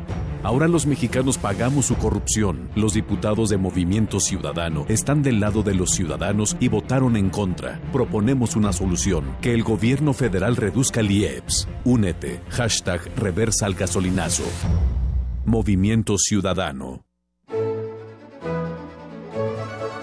La 38ª Feria Internacional del Libro del Palacio de Minería convoca a estudiantes o recién egresados de la UNAM a formar parte de su grupo de becarios en actividades culturales.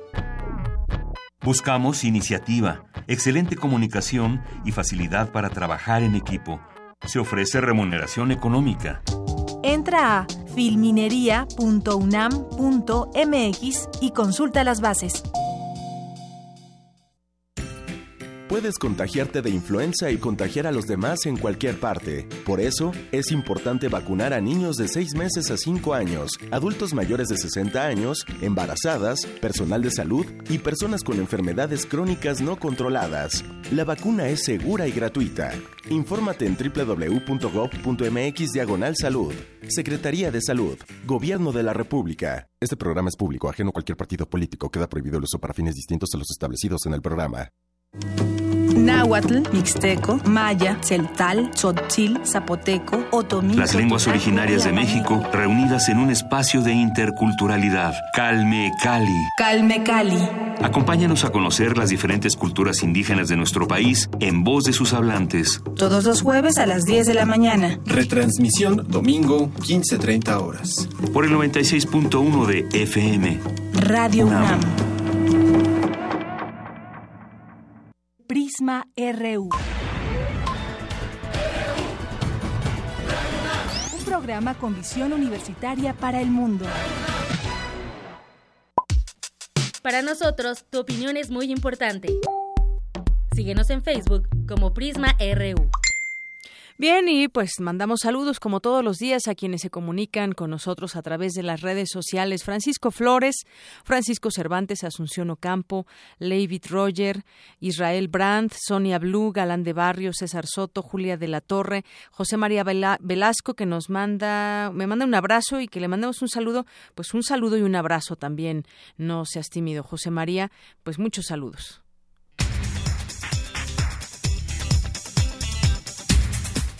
Y bueno, ahora sí, ¿se acuerdan que al principio les hablaba de el monitoreo que hay al sol por parte de la UNAM y específicamente del Instituto de Geofísica? Bueno, pues a continuación le presentamos esta información de mi compañera Cindy Pérez. Buenas tardes, Deyanira y auditorio de Prisma RU. Una tormenta solar tiene la capacidad de interrumpir las comunicaciones satelitales, lo que afecta a las señales telefónicas, televisión, internet y los sistemas de posicionamiento global, entre otros servicios. Estos fenómenos se producen cuando el ciclo solar alcanza su máxima actividad y justo después, es decir, cuando la actividad magnética del Sol es más fuerte y comienza a descender. Hay un máximo solar cada 11 años. De acuerdo con el académico del Instituto de Geofísica de la UNAM, Luis Javier González, cuando una tormenta impacta la Tierra, genera variaciones en lo que se conoce como clima espacial. El clima espacial son todas las condiciones físicas del entorno terrestre, de las relaciones Sol-Tierra, desde la atmósfera del Sol, el medio interplanetario, la atmósfera de la Tierra, el campo geomagnético, que se ven afectados cuando una tormenta solar impacta. Si la tormenta es muy intensa y genera corrientes, y además hay un flujo de partículas muy localizado o puede generar corrientes geomagnéticas inducidas, estas son teóricas, podría generar corrientes en las líneas de transmisión de electricidad y generar sobrecargas y en un caso muy extremo hasta poder generar variaciones en los transformadores. La actividad del Sol se monitorea a través del Servicio de Clima Espacial que está a cargo de científicos del Instituto de Geofísica de la UNAM. El primer punto que revisamos son las mediciones de los diferentes satélites para ver si hubo una explosión en el Sol en rayos X. Si comprobamos que sí hay, tenemos que esperar algunas horas para poder saber si viene una emisión muy fuerte de partículas con otro tipo de satélites que también están, o un plasma que viene a muy alta velocidad con su campo magnético. Si esto ocurrió y los satélites lo detectan, pasamos a la siguiente etapa, que sería en tierra, toda la serie de detectores que tenemos en tierra. Para esto ya pueden medir la influencia real. Deyanira, te comento que la última explosión fuerte del Sol se registró en el año 2003. Las denominadas tormentas de Halloween interrumpieron las telecomunicaciones en Suecia. Hasta aquí el reporte. Muy buenas tardes. Gracias, Cindy. Muy buenas tardes. Nos vamos ahora con mi compañera Ruth Salazar. Lo barato sale caro. Ahora le tocó a la PGR lidiar con ese dicho popular debido a que confiscó un avión al narco y ahora tiene que pagar todos los adeudos de esta aeronave. Resulta, ahorita nos va a explicar ya bien en esta nota Ruth Salazar, pero la PGR pues le salió el tiro por la culata. Otro dicho popular, tras decomisar en el año 2000, un avión que usó, desmanteló y remató a pesar de que la aeronave tenía dueño. Y pues el año pasado, 2016, la Procuraduría General de la República estará obligada a pagar 271 millones de pesos. Pero toda la historia y el detalle de esto que es el colmo lo tiene mi compañera Ruth Salazar. De Yanira, auditorio de Prisma RU, esta es la información. La Procuraduría General de la República debe pagar 271 millones de pesos por daños y perjuicios a los dueños de un avión asegurado al narcotráfico, que fue desmantelado y rematado por 70 mil pesos sin justificación legal. El avión, un Rockwell Sabreliner, fue asegurado en el año 2000, pero 2 años después los pilotos fueron absueltos porque durante el juicio se resolvió que la PGR alteró el estado físico de la aeronave y las alteraciones impidieron que sirviera como prueba en el proceso penal. Aunque tenía que devolver el avión, la Procuraduría lo sumó a su flota, lo usó durante 6 años y en abril de 2006 el Servicio de Administración y Enajenación de Bienes lo remató como chatarra a un valor de 70 mil pesos.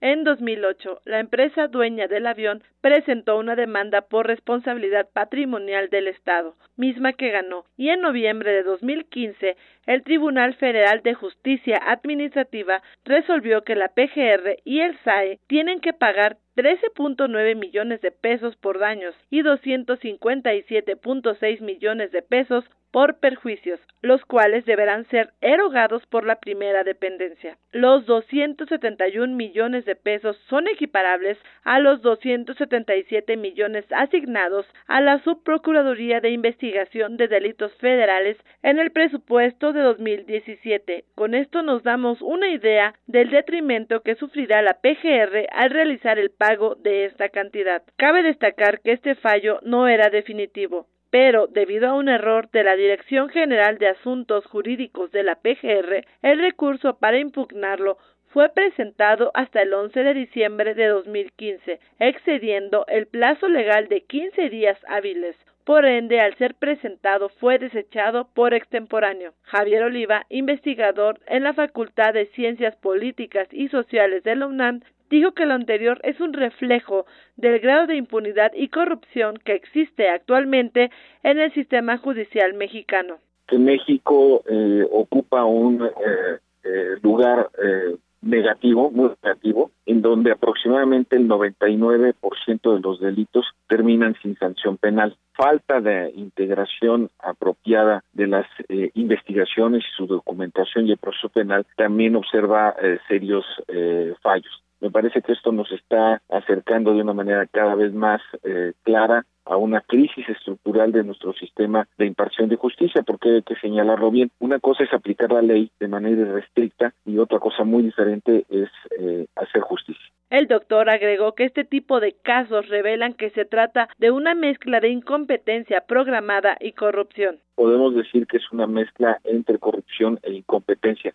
Sin embargo, por tratarse de casos tan sensibles y tan importantes, donde está de por medio el dolor y la muerte de miles de mexicanos, pues uno tiende a pensar que es una ineptitud programada, una corrupción e impunidad fomentadas y toleradas por la propia autoridad, y esto es fácilmente demostrable en la ausencia que ha tenido el Poder Judicial en la confección de leyes apropiadas para hacerle frente al crimen organizado. Al respecto, cabe destacar que según un reporte del Centro de Estudios sobre Impunidad y Justicia de la Universidad de las Américas, Campus Puebla, los sistemas de justicia en México colapsan porque no hay jueces suficientes que atiendan los casos pendientes. Por ello es común que se presenten casos como el anterior. Hasta aquí la información de Yanira. Buenas tardes. Gracias, Ruth. Muy buenas tardes. Son las 2:13. Y en otras informaciones, en otra información nacional, ayer comentábamos sobre este supuesto acuerdo que habría entre el gobierno de Oaxaca, a cargo de Alejandro Murat, y por otra parte, junto con la CENTE, que pues ya darían las plazas a quien saliera de las normales rurales sin presentar algún examen. Después fue desmentido por el propio Murat, pero el caso es que ahora revela la CENTE de Chiapas otro acuerdo y habla de que la sección 7 de la CENTE de Chiapas asegura tener un acuerdo con las autoridades federales para garantizar la incorporación al servicio docente a los egresados de las 24 normales en esta entidad, allá en Chiapas. Presentaron el examen los muchachos y los que no quedaron se les está pagando una beca adicional, como 4,000 pesos mensuales, a modo que puedan prepararse y volver a participar hasta que logren quedar los normalistas con una plaza base. Esto lo dijo José Luis Escobar, quien es vocero de la CENTE en Chiapas. Es decir, sí tienen que presentar el examen, pero se les está dando beca en lo que se preparan y vuelven a presentar el examen, que es uno de los requisitos que emanan de lo que se estaba haciendo estructuralmente en el tema educativo, que es esta reforma educativa. También, pues ayer publicaba, y lo tomábamos esta información de Reforma, que la sección 22 de Oaxaca había anunciado a sus agremiados que desde ayer serían contratados los egresados sin hacer un examen. Pero ahora, pues dice Alejandro Murat que es mentira que haya un pacto para que graduados de las normales de Oaxaca ya cuenten con una plaza. Esto lo aseguró el propio gobernador. Todo se hará conforme a la ley, dijo el priista, luego de que se rumorara que su administración haya pactado la entrega de más de 900 plazas directas a exalumnos de las 11 escuelas normales de la entidad que concluyeron su preparación en el ciclo pasado. Y en ese sentido aclaró que la Ley de Educación señala claramente que para los aspirantes, para que obtengan un lugar, tienen que someterse a un proceso de evaluación. Así que dice que no, aunque algunos líderes habían mencionado que sí era de esta manera. Podría ser quizás ahora como Chiapas, ¿no? Que hasta que pasen el examen, pues mientras tanto se les pueda apoyar con una beca, pero eso ya serán arreglos que hagan con las propias autoridades.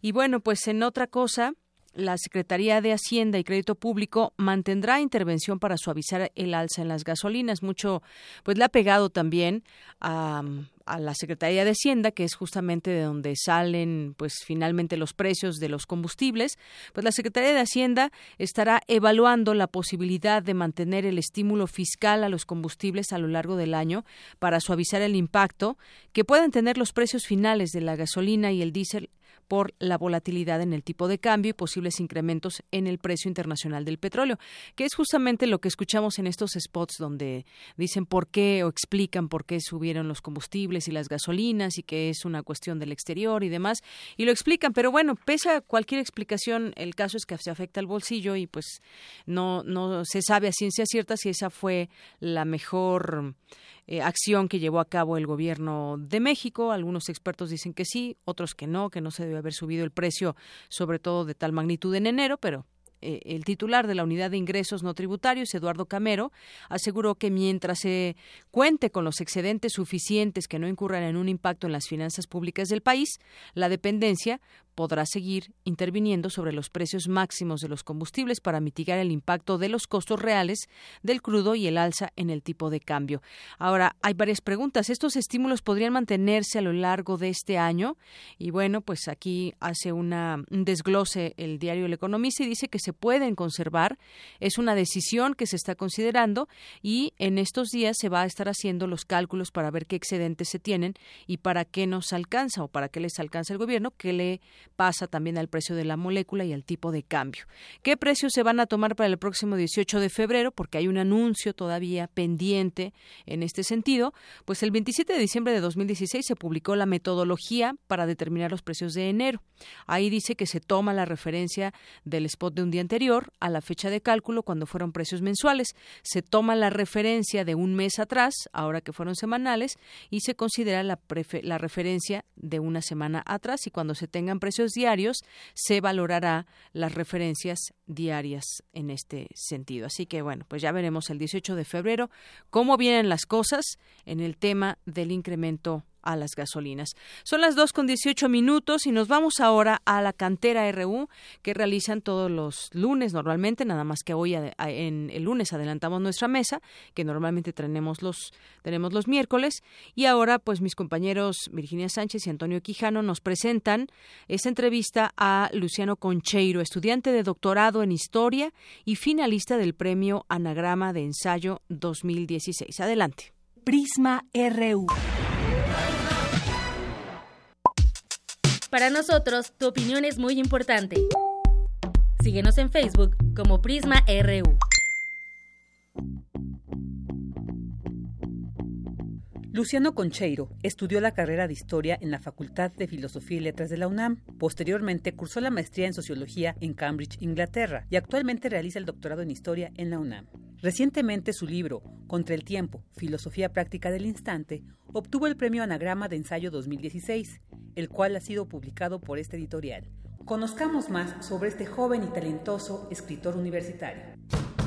Nací el 11 de enero de 1992 en la Ciudad de México.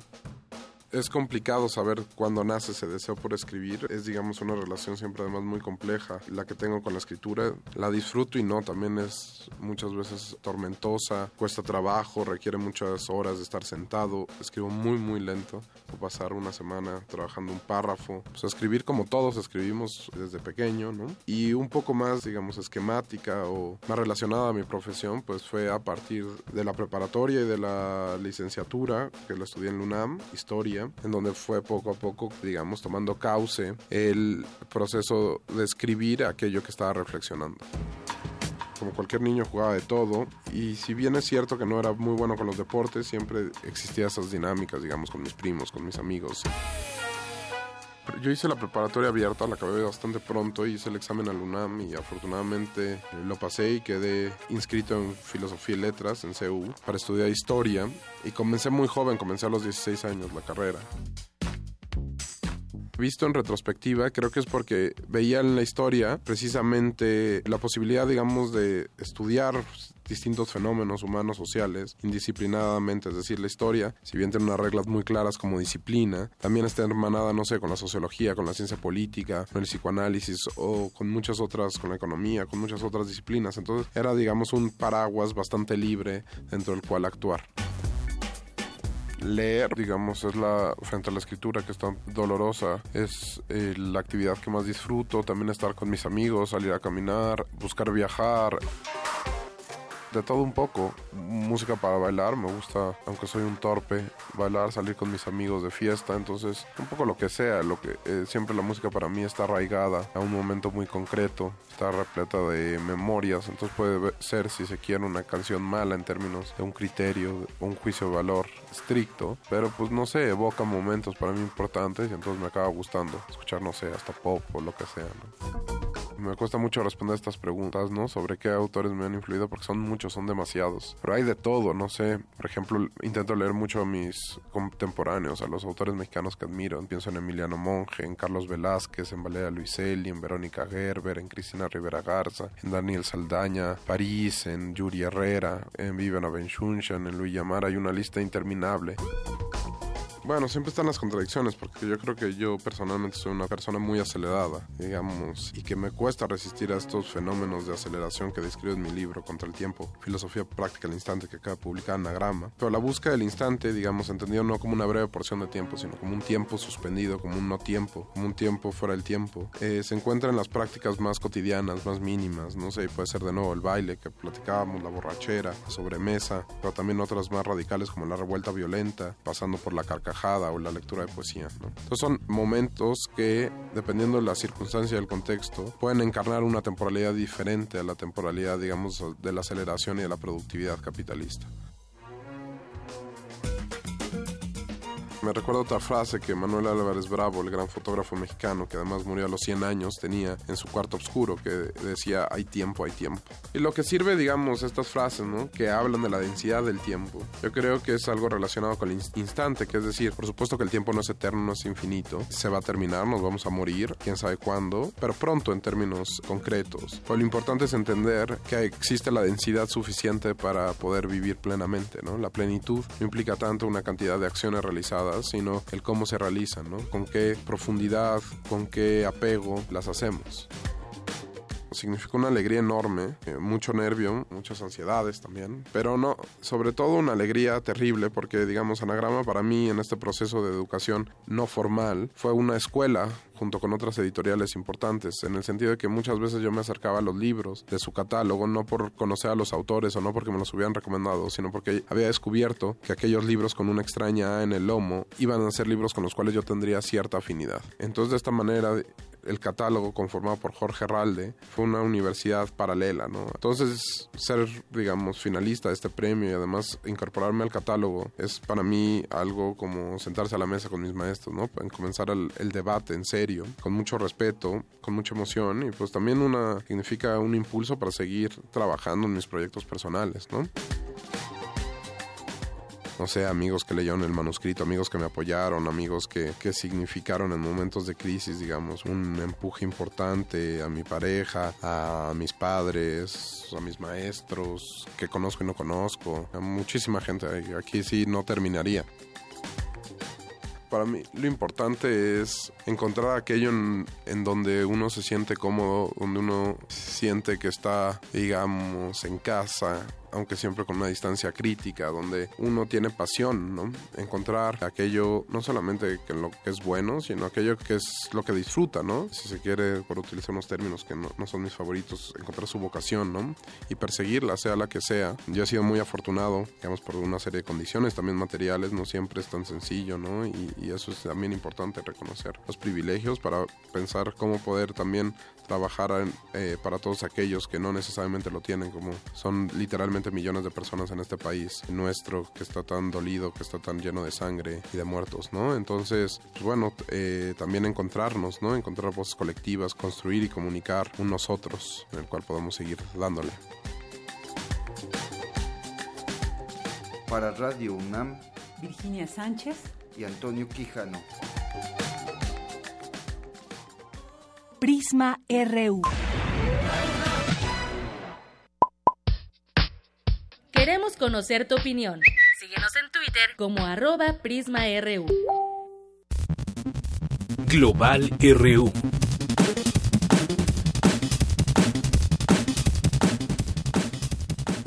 Bien, y ya estamos en el terreno internacional con mi compañero Eric Morales. ¿Qué tal, Eric? Bienvenido. ¿Qué tal, Yanira? Buenas tardes. Me da mucho gusto saludarte a ti y al público de Prisma RU. Y vamos a comenzar con lo que aconteció este miércoles alrededor del mundo con nuestras breves internacionales. La canciller alemana Angela Merkel y el presidente uruguayo Tabaré Vázquez reforzaron lazos comerciales entre el Mercosur y la Unión Europea. Y esto se lo transmitimos personalmente a las autoridades alemanas. Ha abogado históricamente por el derribo de barreras y la eliminación de trabas comerciales que entorpecen y dificultan el libre tránsito de bienes. El presidente de Venezuela, Nicolás Maduro, reiteró su apoyo para que su gobierno y la oposición retomen la mesa de diálogos de paz. Pido y exijo justicia máxima y me pongo a la orden de ustedes como jefe de Estado para aplicar la justicia máxima ante situaciones extremas de violación y de delitos contra la paz. La Organización de las Naciones Unidas y sus socios humanitarios en Yemen instaron a la comunidad internacional de donantes a proveer con urgencia $2.100 millones para proteger a 12 millones de personas afectadas por el conflicto en ese país y prevenir una posible hambruna. Habla Jamie McGoldrick, coordinador humanitario para Yemen. Los pescadores no pueden pescar, los agricultores no pueden sembrar, los trabajadores no reciben salario, los ciudadanos toman decisiones de vida o muerte. ¿Debo alimentar a mi hijo o debo llevarlo al doctor? Es una pregunta diaria para muchas familias. Decenas de argentinas se manifestaron en Buenos Aires contra la cosificación de sus cuerpos. Habla Silvia Suárez, manifestante. ¿Por qué, por ejemplo, una mujer no puede dar la teta en la calle a un bebé cuando es una parte del cuerpo que está justamente, esa es su funcionalidad, o sea, alimentar a un bebé? ¿Por qué tiene que estar prohibido y por qué tiene que ser un objeto de consumo? Ahí está la información internacional. Y bueno, pues ayer se aprobó también el nombramiento de la multimillonaria Betsy DeVos como secretaria de Educación de Estados Unidos, pero fue un hecho sin precedentes. Vamos a escuchar por qué en la siguiente nota que les preparé. On this vote, the yeas are 50, the nays are 50. The Senate being equally divided, the Vice President votes in the affirmative and the nomination is confirmed. La confirmación de la conservadora Betsy DeVos como secretaria de Educación de Estados Unidos fue histórica. Esto luego de que el vicepresidente Mike Pence tuviera que desempatar la votación que se realizó en el Congreso estadounidense. Con 50 votos en contra y 50 a favor, el vicepresidente Pence emitió su voto de calidad para colocar la balanza 51 a 50. Aunque constitucionalmente está permitido, nunca se había llegado a esa última instancia. Para el profesor José Martín Íñiguez Ramos, académico de la Facultad de Ciencias Políticas y Sociales de la UNAM, este acto sin precedentes es gracias a la lucha de poderes que existe en las cámaras de la Unión Americana. Tuvo que entrar en este momento el Mike Pence a legitimar esta acción de nombramiento del presidente Donald Trump. Entonces, en este contexto de un Senado dividido, entre los cuales los mismos republicanos no estuvieron todos de acuerdo y los demócratas en su mayoría votaron en contra, hace de que esta persona que es empresaria tenga hoy en día uno de los cargos que más importancia y trascendencia tiene en el gabinete de Estados Unidos. El hecho de que 2 de los 50 votos en contra del nombramiento de DeVos hayan sido emitidos por republicanos evidencia que algunos congresistas del partido de Donald Trump no apoyan las políticas del magnate neoyorquino. Y también no solamente son los demócratas, sino también dentro del mismo partido republicano hay muchos senadores que no están de acuerdo en la manera como está gobernando el actual presidente, y eso también va a ser un contrapeso. A diferencia de nuestro país, en Estados Unidos, los senadores representan los intereses de su estado, y si esto afecta a su estado, senadores sean demócratas o republicanos, votan en contra de las mismas leyes o iniciativas de ley que propone el Poder Ejecutivo. El profesor Íñiguez Ramos comenta que la representación popular que existe en Estados Unidos será un contrapeso importante para la administración de Donald Trump, pues no importará el partido al que pertenezcan, sino los intereses de la sociedad. Para Radio UNAM, Eric Morales. Ahí está, y como dato adicional te comento, Deyanira, que pues de los 50 votos en contra, 2 fueron emitidos por senadores republicanos, es decir, pensábamos que fácilmente de alguna manera esta nominación de Betsy DeVos iba a pasar con el apoyo de los republicanos, pero no fue así. Como lo mencionaba también el académico Martín Íñiguez, algunos republicanos no están también muy de acuerdo con las políticas de Donald Trump, y esto provocó que de alguna manera pues se llegara a ese empate 50-50 y el voto de calidad del vicepresidente Mike Pence. Así es, y bueno, pues esta multimillonaria, ya lo mencionabas, pero además se le atribuye tener muy poca o casi nula experiencia en educación pública, que es muy conservadora, creyente de los valores religiosos, defensora de la educación privada, y por eso su nombramiento genera controversia. Incluso, pues lo logrado, digamos, en la administración pasada con Barack Obama, pues parece ser que viene abajo, como en el tema de salud, por ejemplo, y bueno, pues ahí está, ya la propuso Donald Trump, ya fue votada y pues ya tiene el cargo, y en ese sentido pues veremos qué viene también para Estados Unidos, porque yo creo que no la encontrará tan fácil, por lo que vemos que siguen muchas olas de resistencia en varias ciudades de Estados Unidos, y yo creo que pues por ahí en ese tema de la educación no tendrá pues muy fácil el escenario en todo caso. Sí, y que ella misma ha aceptado que nunca ha trabajado con las escuelas públicas, no, ella no asistió a una escuela pública ni sus hijos, entonces ha aceptado que de alguna manera desconoce este terreno y que se especializa más en la educación privada, y bueno, también podría caerse en una especie de conflicto de interés, porque recordemos que DeVos fue una de las principales donadoras de dinero a la campaña de Donald Trump, entonces pues sus críticos pues decriminan esto y bueno, la señalan como pues una persona que no está especializada para tomar este cargo allá en Estados Unidos. Así es, además no hay que olvidar, fue presidenta del Partido Republicano en Michigan y su esposo es heredero de la fortuna, por eso es multimillonaria, de la fortuna de esa empresa Amway, una empresa de ventas directas o marketing multinivel. Así es, y que pues está dentro del gabinete, ¿no? Dentro del perfil, porque pues recordemos que el gabinete de Donald Trump, de lo que ya están aprobados 8 secretarios, pues son la mayoría multimillonarios, evidentemente republicanos, pero que de alguna manera pues están ligados a una visión que tiene empresarial, que nos han comentado muchos especialistas, más de un líder nacional, sino como un empresario de Donald Trump, ¿no? Un apoyo que pues él busca y que de alguna manera encuentra y que también pues se pagan, como dices, los favores. Así es, un gabinete de algunos millonarios que bueno, no tendrán necesidad de tomar el dinero ajeno. Sí, y bueno, pues esperemos que no. Y pues, también muy importante lo que mencionaba el especialista, este contrapeso, ¿no? Va a tener que lidiar también Donald Trump, afortunadamente, es decir, no va a tener como la avenida libre para pasar todas sus propuestas, y es muy importante este factor de negociación en el que puede llegar a entrar Donald Trump con los demócratas o con los republicanos que no están a favor de sus iniciativas, y que sin duda pues será un reto para el magnate neoyorquino y que podrían frenar varias cosas, como por ejemplo este veto migratorio que tanta polémica ha causado. Así es. Bueno, pensé con eso que comentabas de multimillonarios, digo, no es un problema tan grande como el de México. Me trasladé un poco a México cuando llegan gobernadores que no tienen mucho dinero, que viven de su salario y salen ricos, ¿no? Sí. Como Duarte, por ejemplo. Pero bueno, algo más, Eric.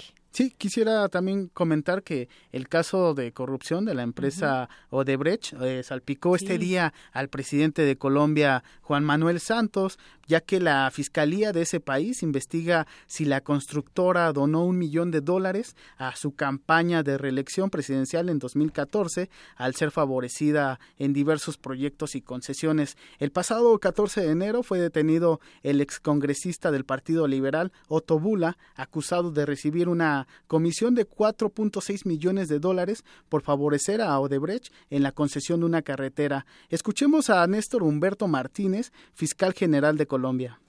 El señor Otto Bula tramitó durante el año 2014 dos giros hacia Colombia, que fueron monetizados en su momento por la suma de $1 millón, cuyo beneficiario final habría sido la gerencia de la campaña Santos, presidente 2014. No obstante, el gobierno colombiano también no tardó en defender la procedencia del financiamiento de la campaña del presidente Santos y pues se defendió. Escuchemos las palabras de Camilo Encino, secretario de Transparencia de la presidencia colombiana. Los recursos de la campaña, como lo demuestran claramente las cuentas presentadas al Consejo Nacional Electoral, provienen exclusivamente y en su totalidad de los dineros de la reposición de votos prevista en la ley colombiana. Ahí está, bueno, pues este caso de corrupción gigante en América Latina, uh-huh, donde esta empresa, que es una de las constructoras más grandes de esta región del planeta, Odebrecht, está relacionada con numerosos casos de corrupción, no solamente en Colombia y en Brasil, sino también inclusive en México, en Argentina, Bolivia, Venezuela, prácticamente todos los países de América Latina, donde varios presidentes, más bien funcionarios, fueron, cayeron en estos actos de corrupción para favorecer a precisamente a esta empresa constructora. Y bueno, ahora se está investigando desde 2015 a la fecha y bueno, pues se estima que, por ejemplo, en México hay $10,000 millones involucrados en casos de corrupción que no solamente tiene que ver con funcionarios, sino con el sector privado. Así es. Oye, Eric, y bueno, pues ya ves, mucha gente usa cotidianamente las redes sociales, entre ellas está Facebook. Bueno, pues allá en Estados Unidos se oponen a revisión de sus redes, y es que Facebook y fiscales de Manhattan recurrieron al máximo tribunal del estado de Nueva York para detener una controversia sobre las órdenes judiciales de registro a cuentas de usuarios, un caso que ha suscitado gran interés por sus enormes implicaciones de privacidad en Internet. Un abogado de Facebook dijo a los jueces que se debe permitir a la empresa presentar sus objeciones cuando la policía pretenda conseguir órdenes judiciales de registro para conocer la información contenida en las cuentas de sus usuarios, aunque la respuesta ha sido que pues entonces eso corresponde a los usuarios particulares de Facebook oponerse judicialmente a cualquier acción tendiente a conseguir información personal sobre las investigaciones penales. Bueno, aunque y me recuerda mucho eso que se dice en cuanto a Internet, que todo lo que publicas pues va a ser público, justamente, y es difícil, aunque tengamos todos estos candados de pronto, pues si se quiere entrar a Internet, todo lo que se publica se puede conocer por otras personas. Así es, y que recordemos que esto de alguna manera también viola pues la privacidad, uh-huh, ¿no? Que pueda haber dentro de Internet, que si bien es cierto, como mencionas, pues se hace público, es cierto que también pues debe haber como esos mecanismos que protejan pues la privacidad de los usuarios. Así es, pero bueno, esto es lo que está sucediendo allá en Manhattan. Y bueno, pues es todo por mi parte. Nos escuchamos el día de mañana con toda la información internacional. Muy bien, pues muchas gracias, Eric. Buenas tardes. Gracias a ti, Deyanira. Prisma RU. Queremos conocer tu opinión. Síguenos en Twitter como @PrismaRU.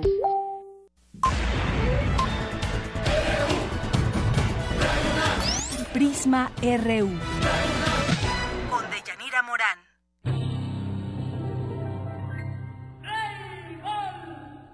Pelotera la bola. La bolita, la bolita y la bola. Que te gusta jugar con la bola. La bola,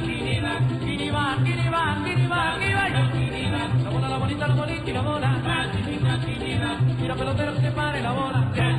Se pare 3 veces. 1, 2, 3. Portero, pare, portero, pare. Ven de esquina, por Dios que me muero. Portero, pare, pare, portero. Por 5 kilitos lléveme a 100 huevos.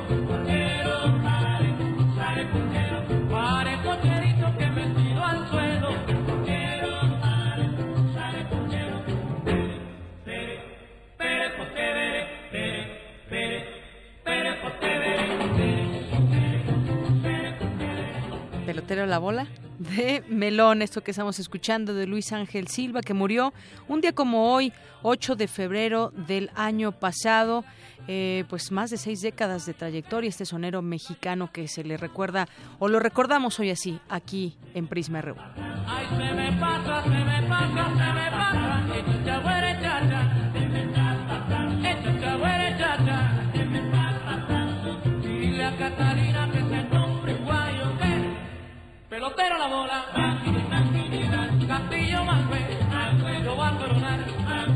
monte la guagua, la tira para el monte, la sube a la loma. Yo compro zapatos, pero yo compro barato. Castillo Manuel, Castillo Manuel.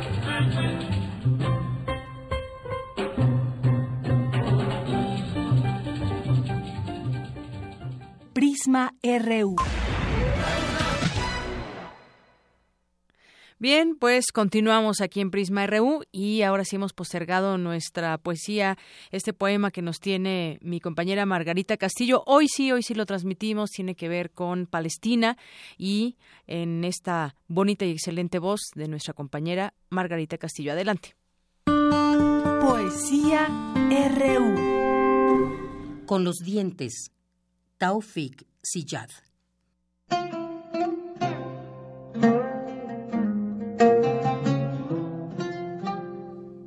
Con los dientes defenderé cada palmo de tierra de mi patria, con los dientes, y no aceptaré otro lugar en lugar de este, mi lugar. Aunque me dejen colgado de las venas de mis venas, aquí sigo, esclavo de mi afecto, pegado a la cerca de mi casa, pegado al rocío y a la frágil azucena del jardín.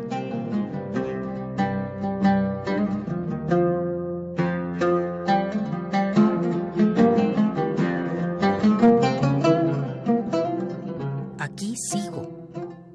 No podrán derribarme, ni a todas mis cruces. Aquí sigo. Teniéndoos en mi regazo.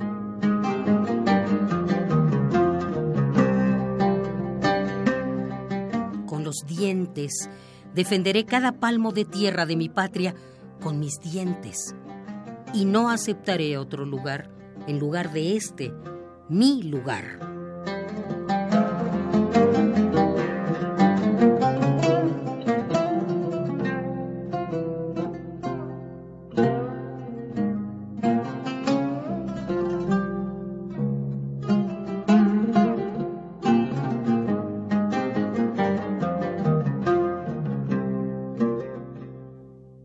Dientes.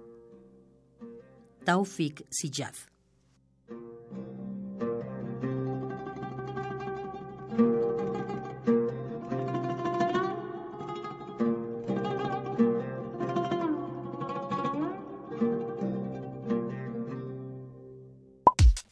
Para nosotros, tu opinión es muy importante.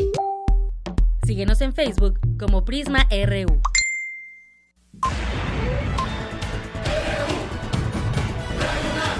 Prisma RU.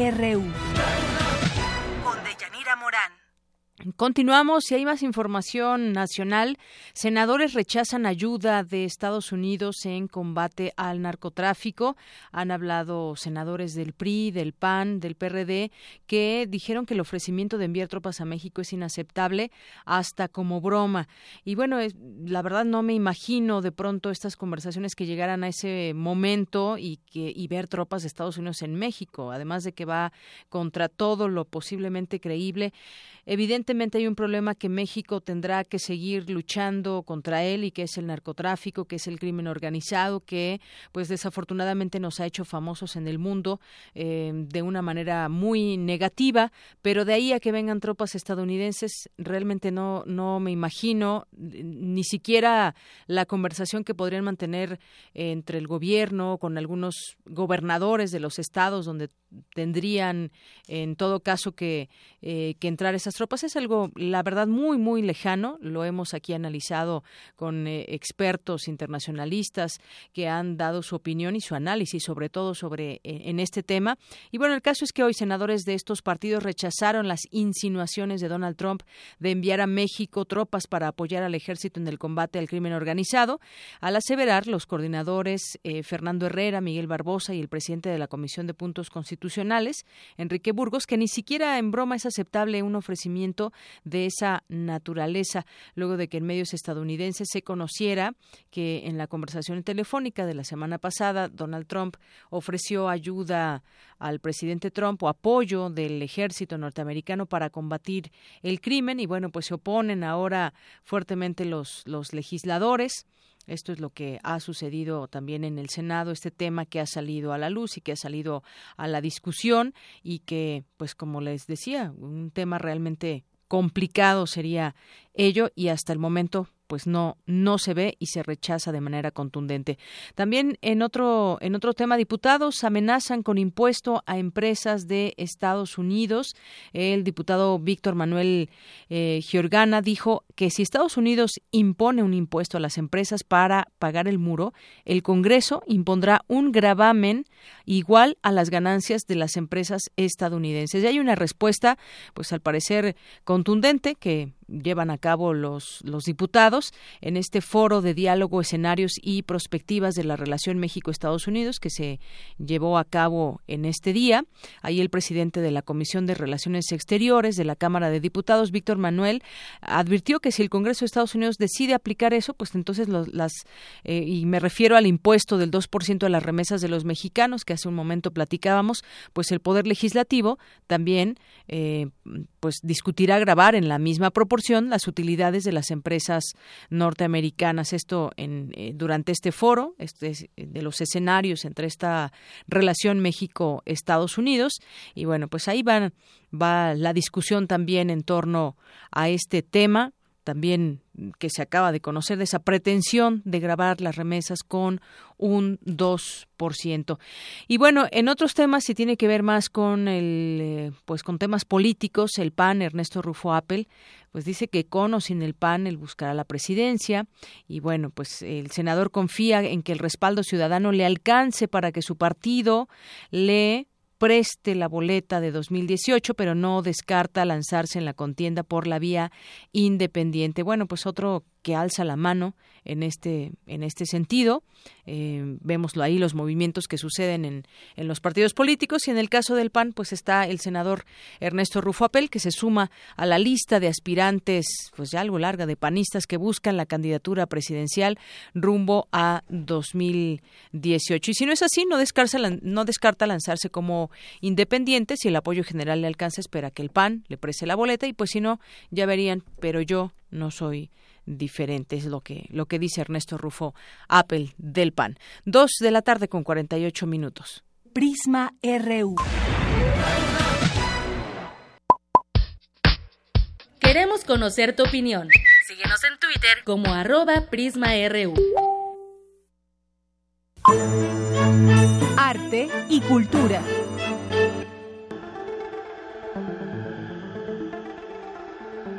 El 8 de febrero de 1828 nació en Nantes, Francia, el novelista Julio Verne, considerado el maestro de la ciencia ficción por sus obras La Vuelta al Mundo en 80 días, Viajes Extraordinarios y 5 Semanas en Globo.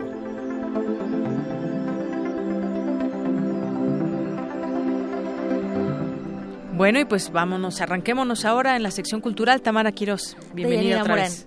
Hola, de nueva cuenta. Hoy se cumplen 189 años del nacimiento del padre de la ciencia ficción. Y de Yanira, la Feria Internacional del Libro del Palacio de Minería llega a su 38ª edición, y Antonio Quijano nos tiene información al respecto. Muy buenas tardes, Antonio. Buenas tardes, Tamara. Cuéntanos. Igual a nuestro público de Prisma RU, del 23 de febrero al 6 de marzo se realizará la Feria Internacional del Libro del Palacio de Minería en su 38ª edición.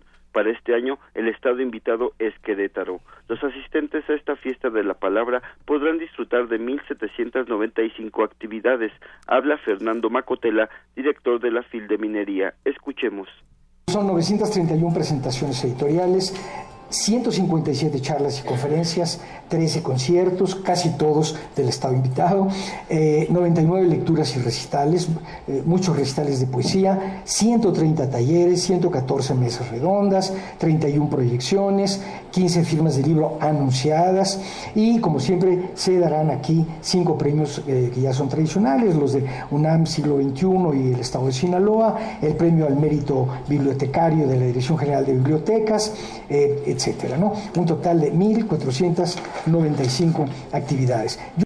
Añadió que la imagen, logotipo y cartel de la feria se moderniza Por su parte, Rafael Mata Salinas, director de Educación Artística y Servicios Culturales del Estado de Querétaro, destacó que las actividades girarán en torno al centenario de la Constitución. Escuchemos.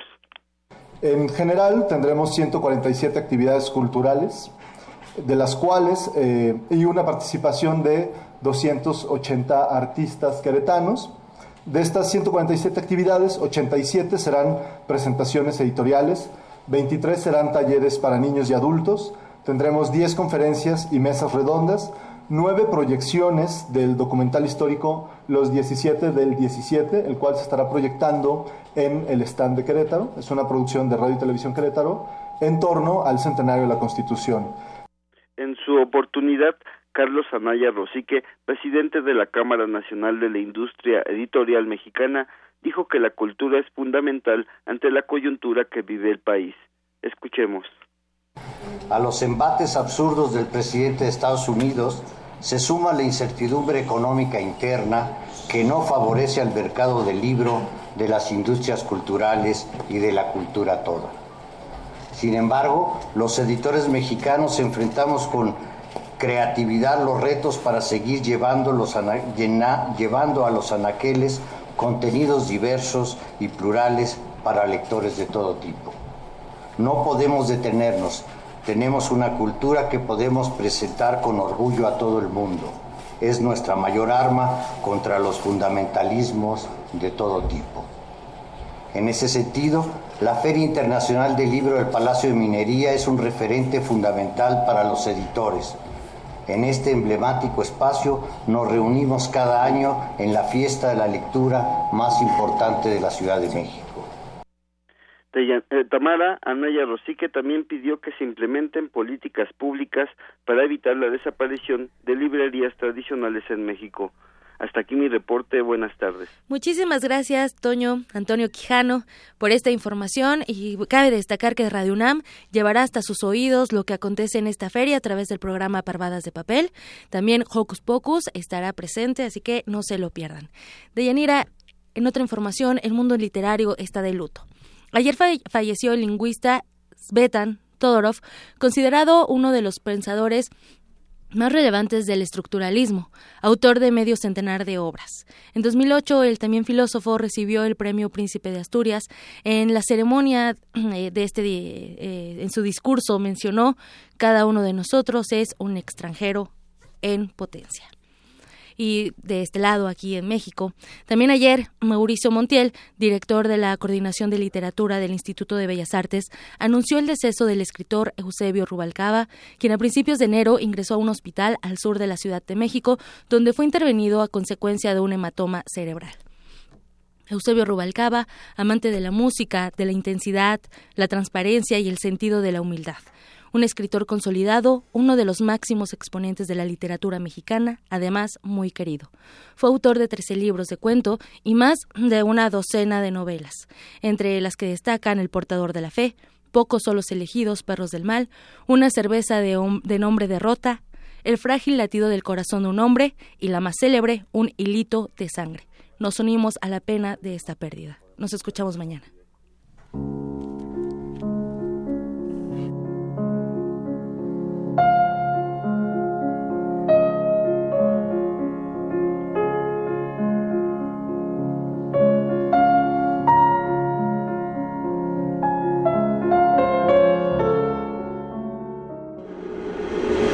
Zarpazo RU. Nos vamos contigo, Isaí Morales, adelante. Muy buenas tardes, Deyanira. Hoy tenemos en la línea telefónica al maestro René Ayala, entrenador del equipo de rugby de la UNAM. Muy buenas tardes, maestro. Les saluda Deyanira Morán e Isaí Morales. Muy buenas tardes y gracias por la entrevista. Muchas gracias a usted por regalarnos un poquito de su tiempo. Doctor, pues ya entrando en materia, ¿cómo se están preparando para enfrentar esta final que es el próximo sábado? Pues ya estamos afinando solo los últimos detalles. La verdad es que el equipo viene trabajando muy bien toda la temporada. De hecho, se fue invicto toda la temporada. Y pues llegamos con paso firme a esta final, que esperamos ganarla, que no va a ser algo fácil, porque el rival es un rival muy, muy complicado, que siempre nos ha costado mucho trabajo. Y bueno, la idea es ganarla y obviamente pasar al nacional, que afortunadamente también lo vamos a tener en casa. Maestro, ¿qué resultados esperan obtener? Bueno, obviamente la victoria, ya sea por muchos o pocos puntos de diferencia, pues lo ideal es la victoria, ¿no? Es importante que el equipo funcione, que trabaje bien y que se desarrolle como esperamos el staff de coacheo, y bueno, que tengan confianza los chicos y que vayan para adelante. Maestro, este deporte es muy poco conocido en México. ¿Qué diferencia tiene del fútbol americano, que digamos es el más, digamos, con el que podemos compararlo? Bueno, la primera diferencia, o la más importante, digamos, es que no hay protecciones, solo la parte del bucal, en los dientes. Es un deporte muy técnico, no es como tan agresivo en cuanto al tackle en el americano, es un deporte muy técnico en el tema del tackle. Y la otra gran diferencia que encontramos es que en este deporte no hay pase hacia adelante, como en el fútbol americano, que bueno, el quarterback pasa y la pueden agarrar adelante. Todos los pases son hacia atrás, y eso lo que produce es que la transmisión de la pelota sea con el portador, o sea, con el jugador, que el jugador la lleve hacia adelante, no la pelota vaya sola hacia adelante. Maestro, ¿cuántos alumnos actualmente juegan o están en el equipo de la UNAM? Pues afortunadamente ahora tenemos todas las categorías llenas, o sea, M16, M19, estamos trabajando con las categorías infantiles, tenemos el equipo femenil que también logró su pase al nacional de clubes la semana pasada ganando su torneo, también se fueron casi invictas, entonces y el equipo mayor, entonces es una plantilla bastante amplia, casi yo creo que estamos cerca de por ahí de 150 jugadores. Oiga, maestro, le saludo con mucho gusto. ¿Qué necesitan para poder jugar con ustedes las personas, o cómo? Háganos una invitación a quienes nos estén escuchando, sobre todo pues muchos jóvenes y estudiantes que tengan interés por el deporte y en este caso del rugby. Claro que sí, un saludo. Pues técnicamente no necesitan nada, actitud, ganas de practicarlo. Es un deporte, como ya mencionaron, joven en nuestro país, es un deporte muy viejo en el continente europeo. De hecho, el Mundial de Rugby es el tercer evento más visto deportivo a nivel mundial, solo por detrás de las Olimpiadas y del Mundial de Fútbol. Entonces ya aquí sí es un deporte nuevo, pero la verdad es que la gente cada vez más lo juega, ya la mayoría de las universidades lo tiene, ya hay muchos equipos privados, entonces va en ascenso muy rápidamente. Y básicamente, bueno, respondiendo a la pregunta, pues actitud, presentarse algún entrenamiento que les guste, que es lo primordial. Que se acerquen, hay un lema que tenemos nosotros como entrenadores, que después del primer entrenamiento no vuelven a faltar a otro, porque la verdad es que es un deporte muy divertido y bueno, parte de ser un gran deporte es que enseña muchos valores que también van incluidos en esa parte. Y pues nada, invitar a toda la comunidad que se quiera acercar al equipo, a la UNAM, a ser parte de este gran deporte. Maestro René Ayala, pues muchísimas gracias por su tiempo y mucho éxito el sábado. Muchísimas gracias, y no hay ningún problema, y pues invitamos a toda la comunidad que asista a la gran final, que es este sábado a las 10 de la mañana. Claro que sí, bueno, pues ahí está la invitación para todos los que nos escuchan, que no dejen de faltar. Doctor, maestro, muchísimas gracias. No, gracias a usted, un saludo, buenas tardes. Gracias, buenas tardes. Hasta luego. Deyanira, hasta aquí la información. Gracias, Isaí. Y ya está aquí con nosotros Dulce García, que nos tiene la información de última hora. Adelante, Dulce, buenas tardes. Así es, Deyanira, buenas tardes a ti y al auditorio de Prisma RU. Luis Videgaray, secretario de Relaciones Exteriores, dio a conocer que el secretario de Estado de Estados Unidos, Rex Tillerson, visitará nuestro país en las próximas semanas. Ernesto Nemer, titular de la Procuraduría Federal del Consumidor, informó que la dependencia prepara denuncias penales contra 30 gasolinerías que se han negado a ser verificadas, por lo que se presume que no venden litros completos. Desde esta mañana, campesinos productores de soya mantienen bloqueada la avenida Cuauhtémoc y Municipio Libre a la altura de División del Norte en protesta por la falta de apoyo a las cosechas de 2015 y 2016. Es la información de Yanira. Muy buenas tardes. Gracias, Dulce. Muy buenas tardes. Y gracias a usted por sintonizarnos. Lo esperamos mañana en punto de la 1:00 p.m.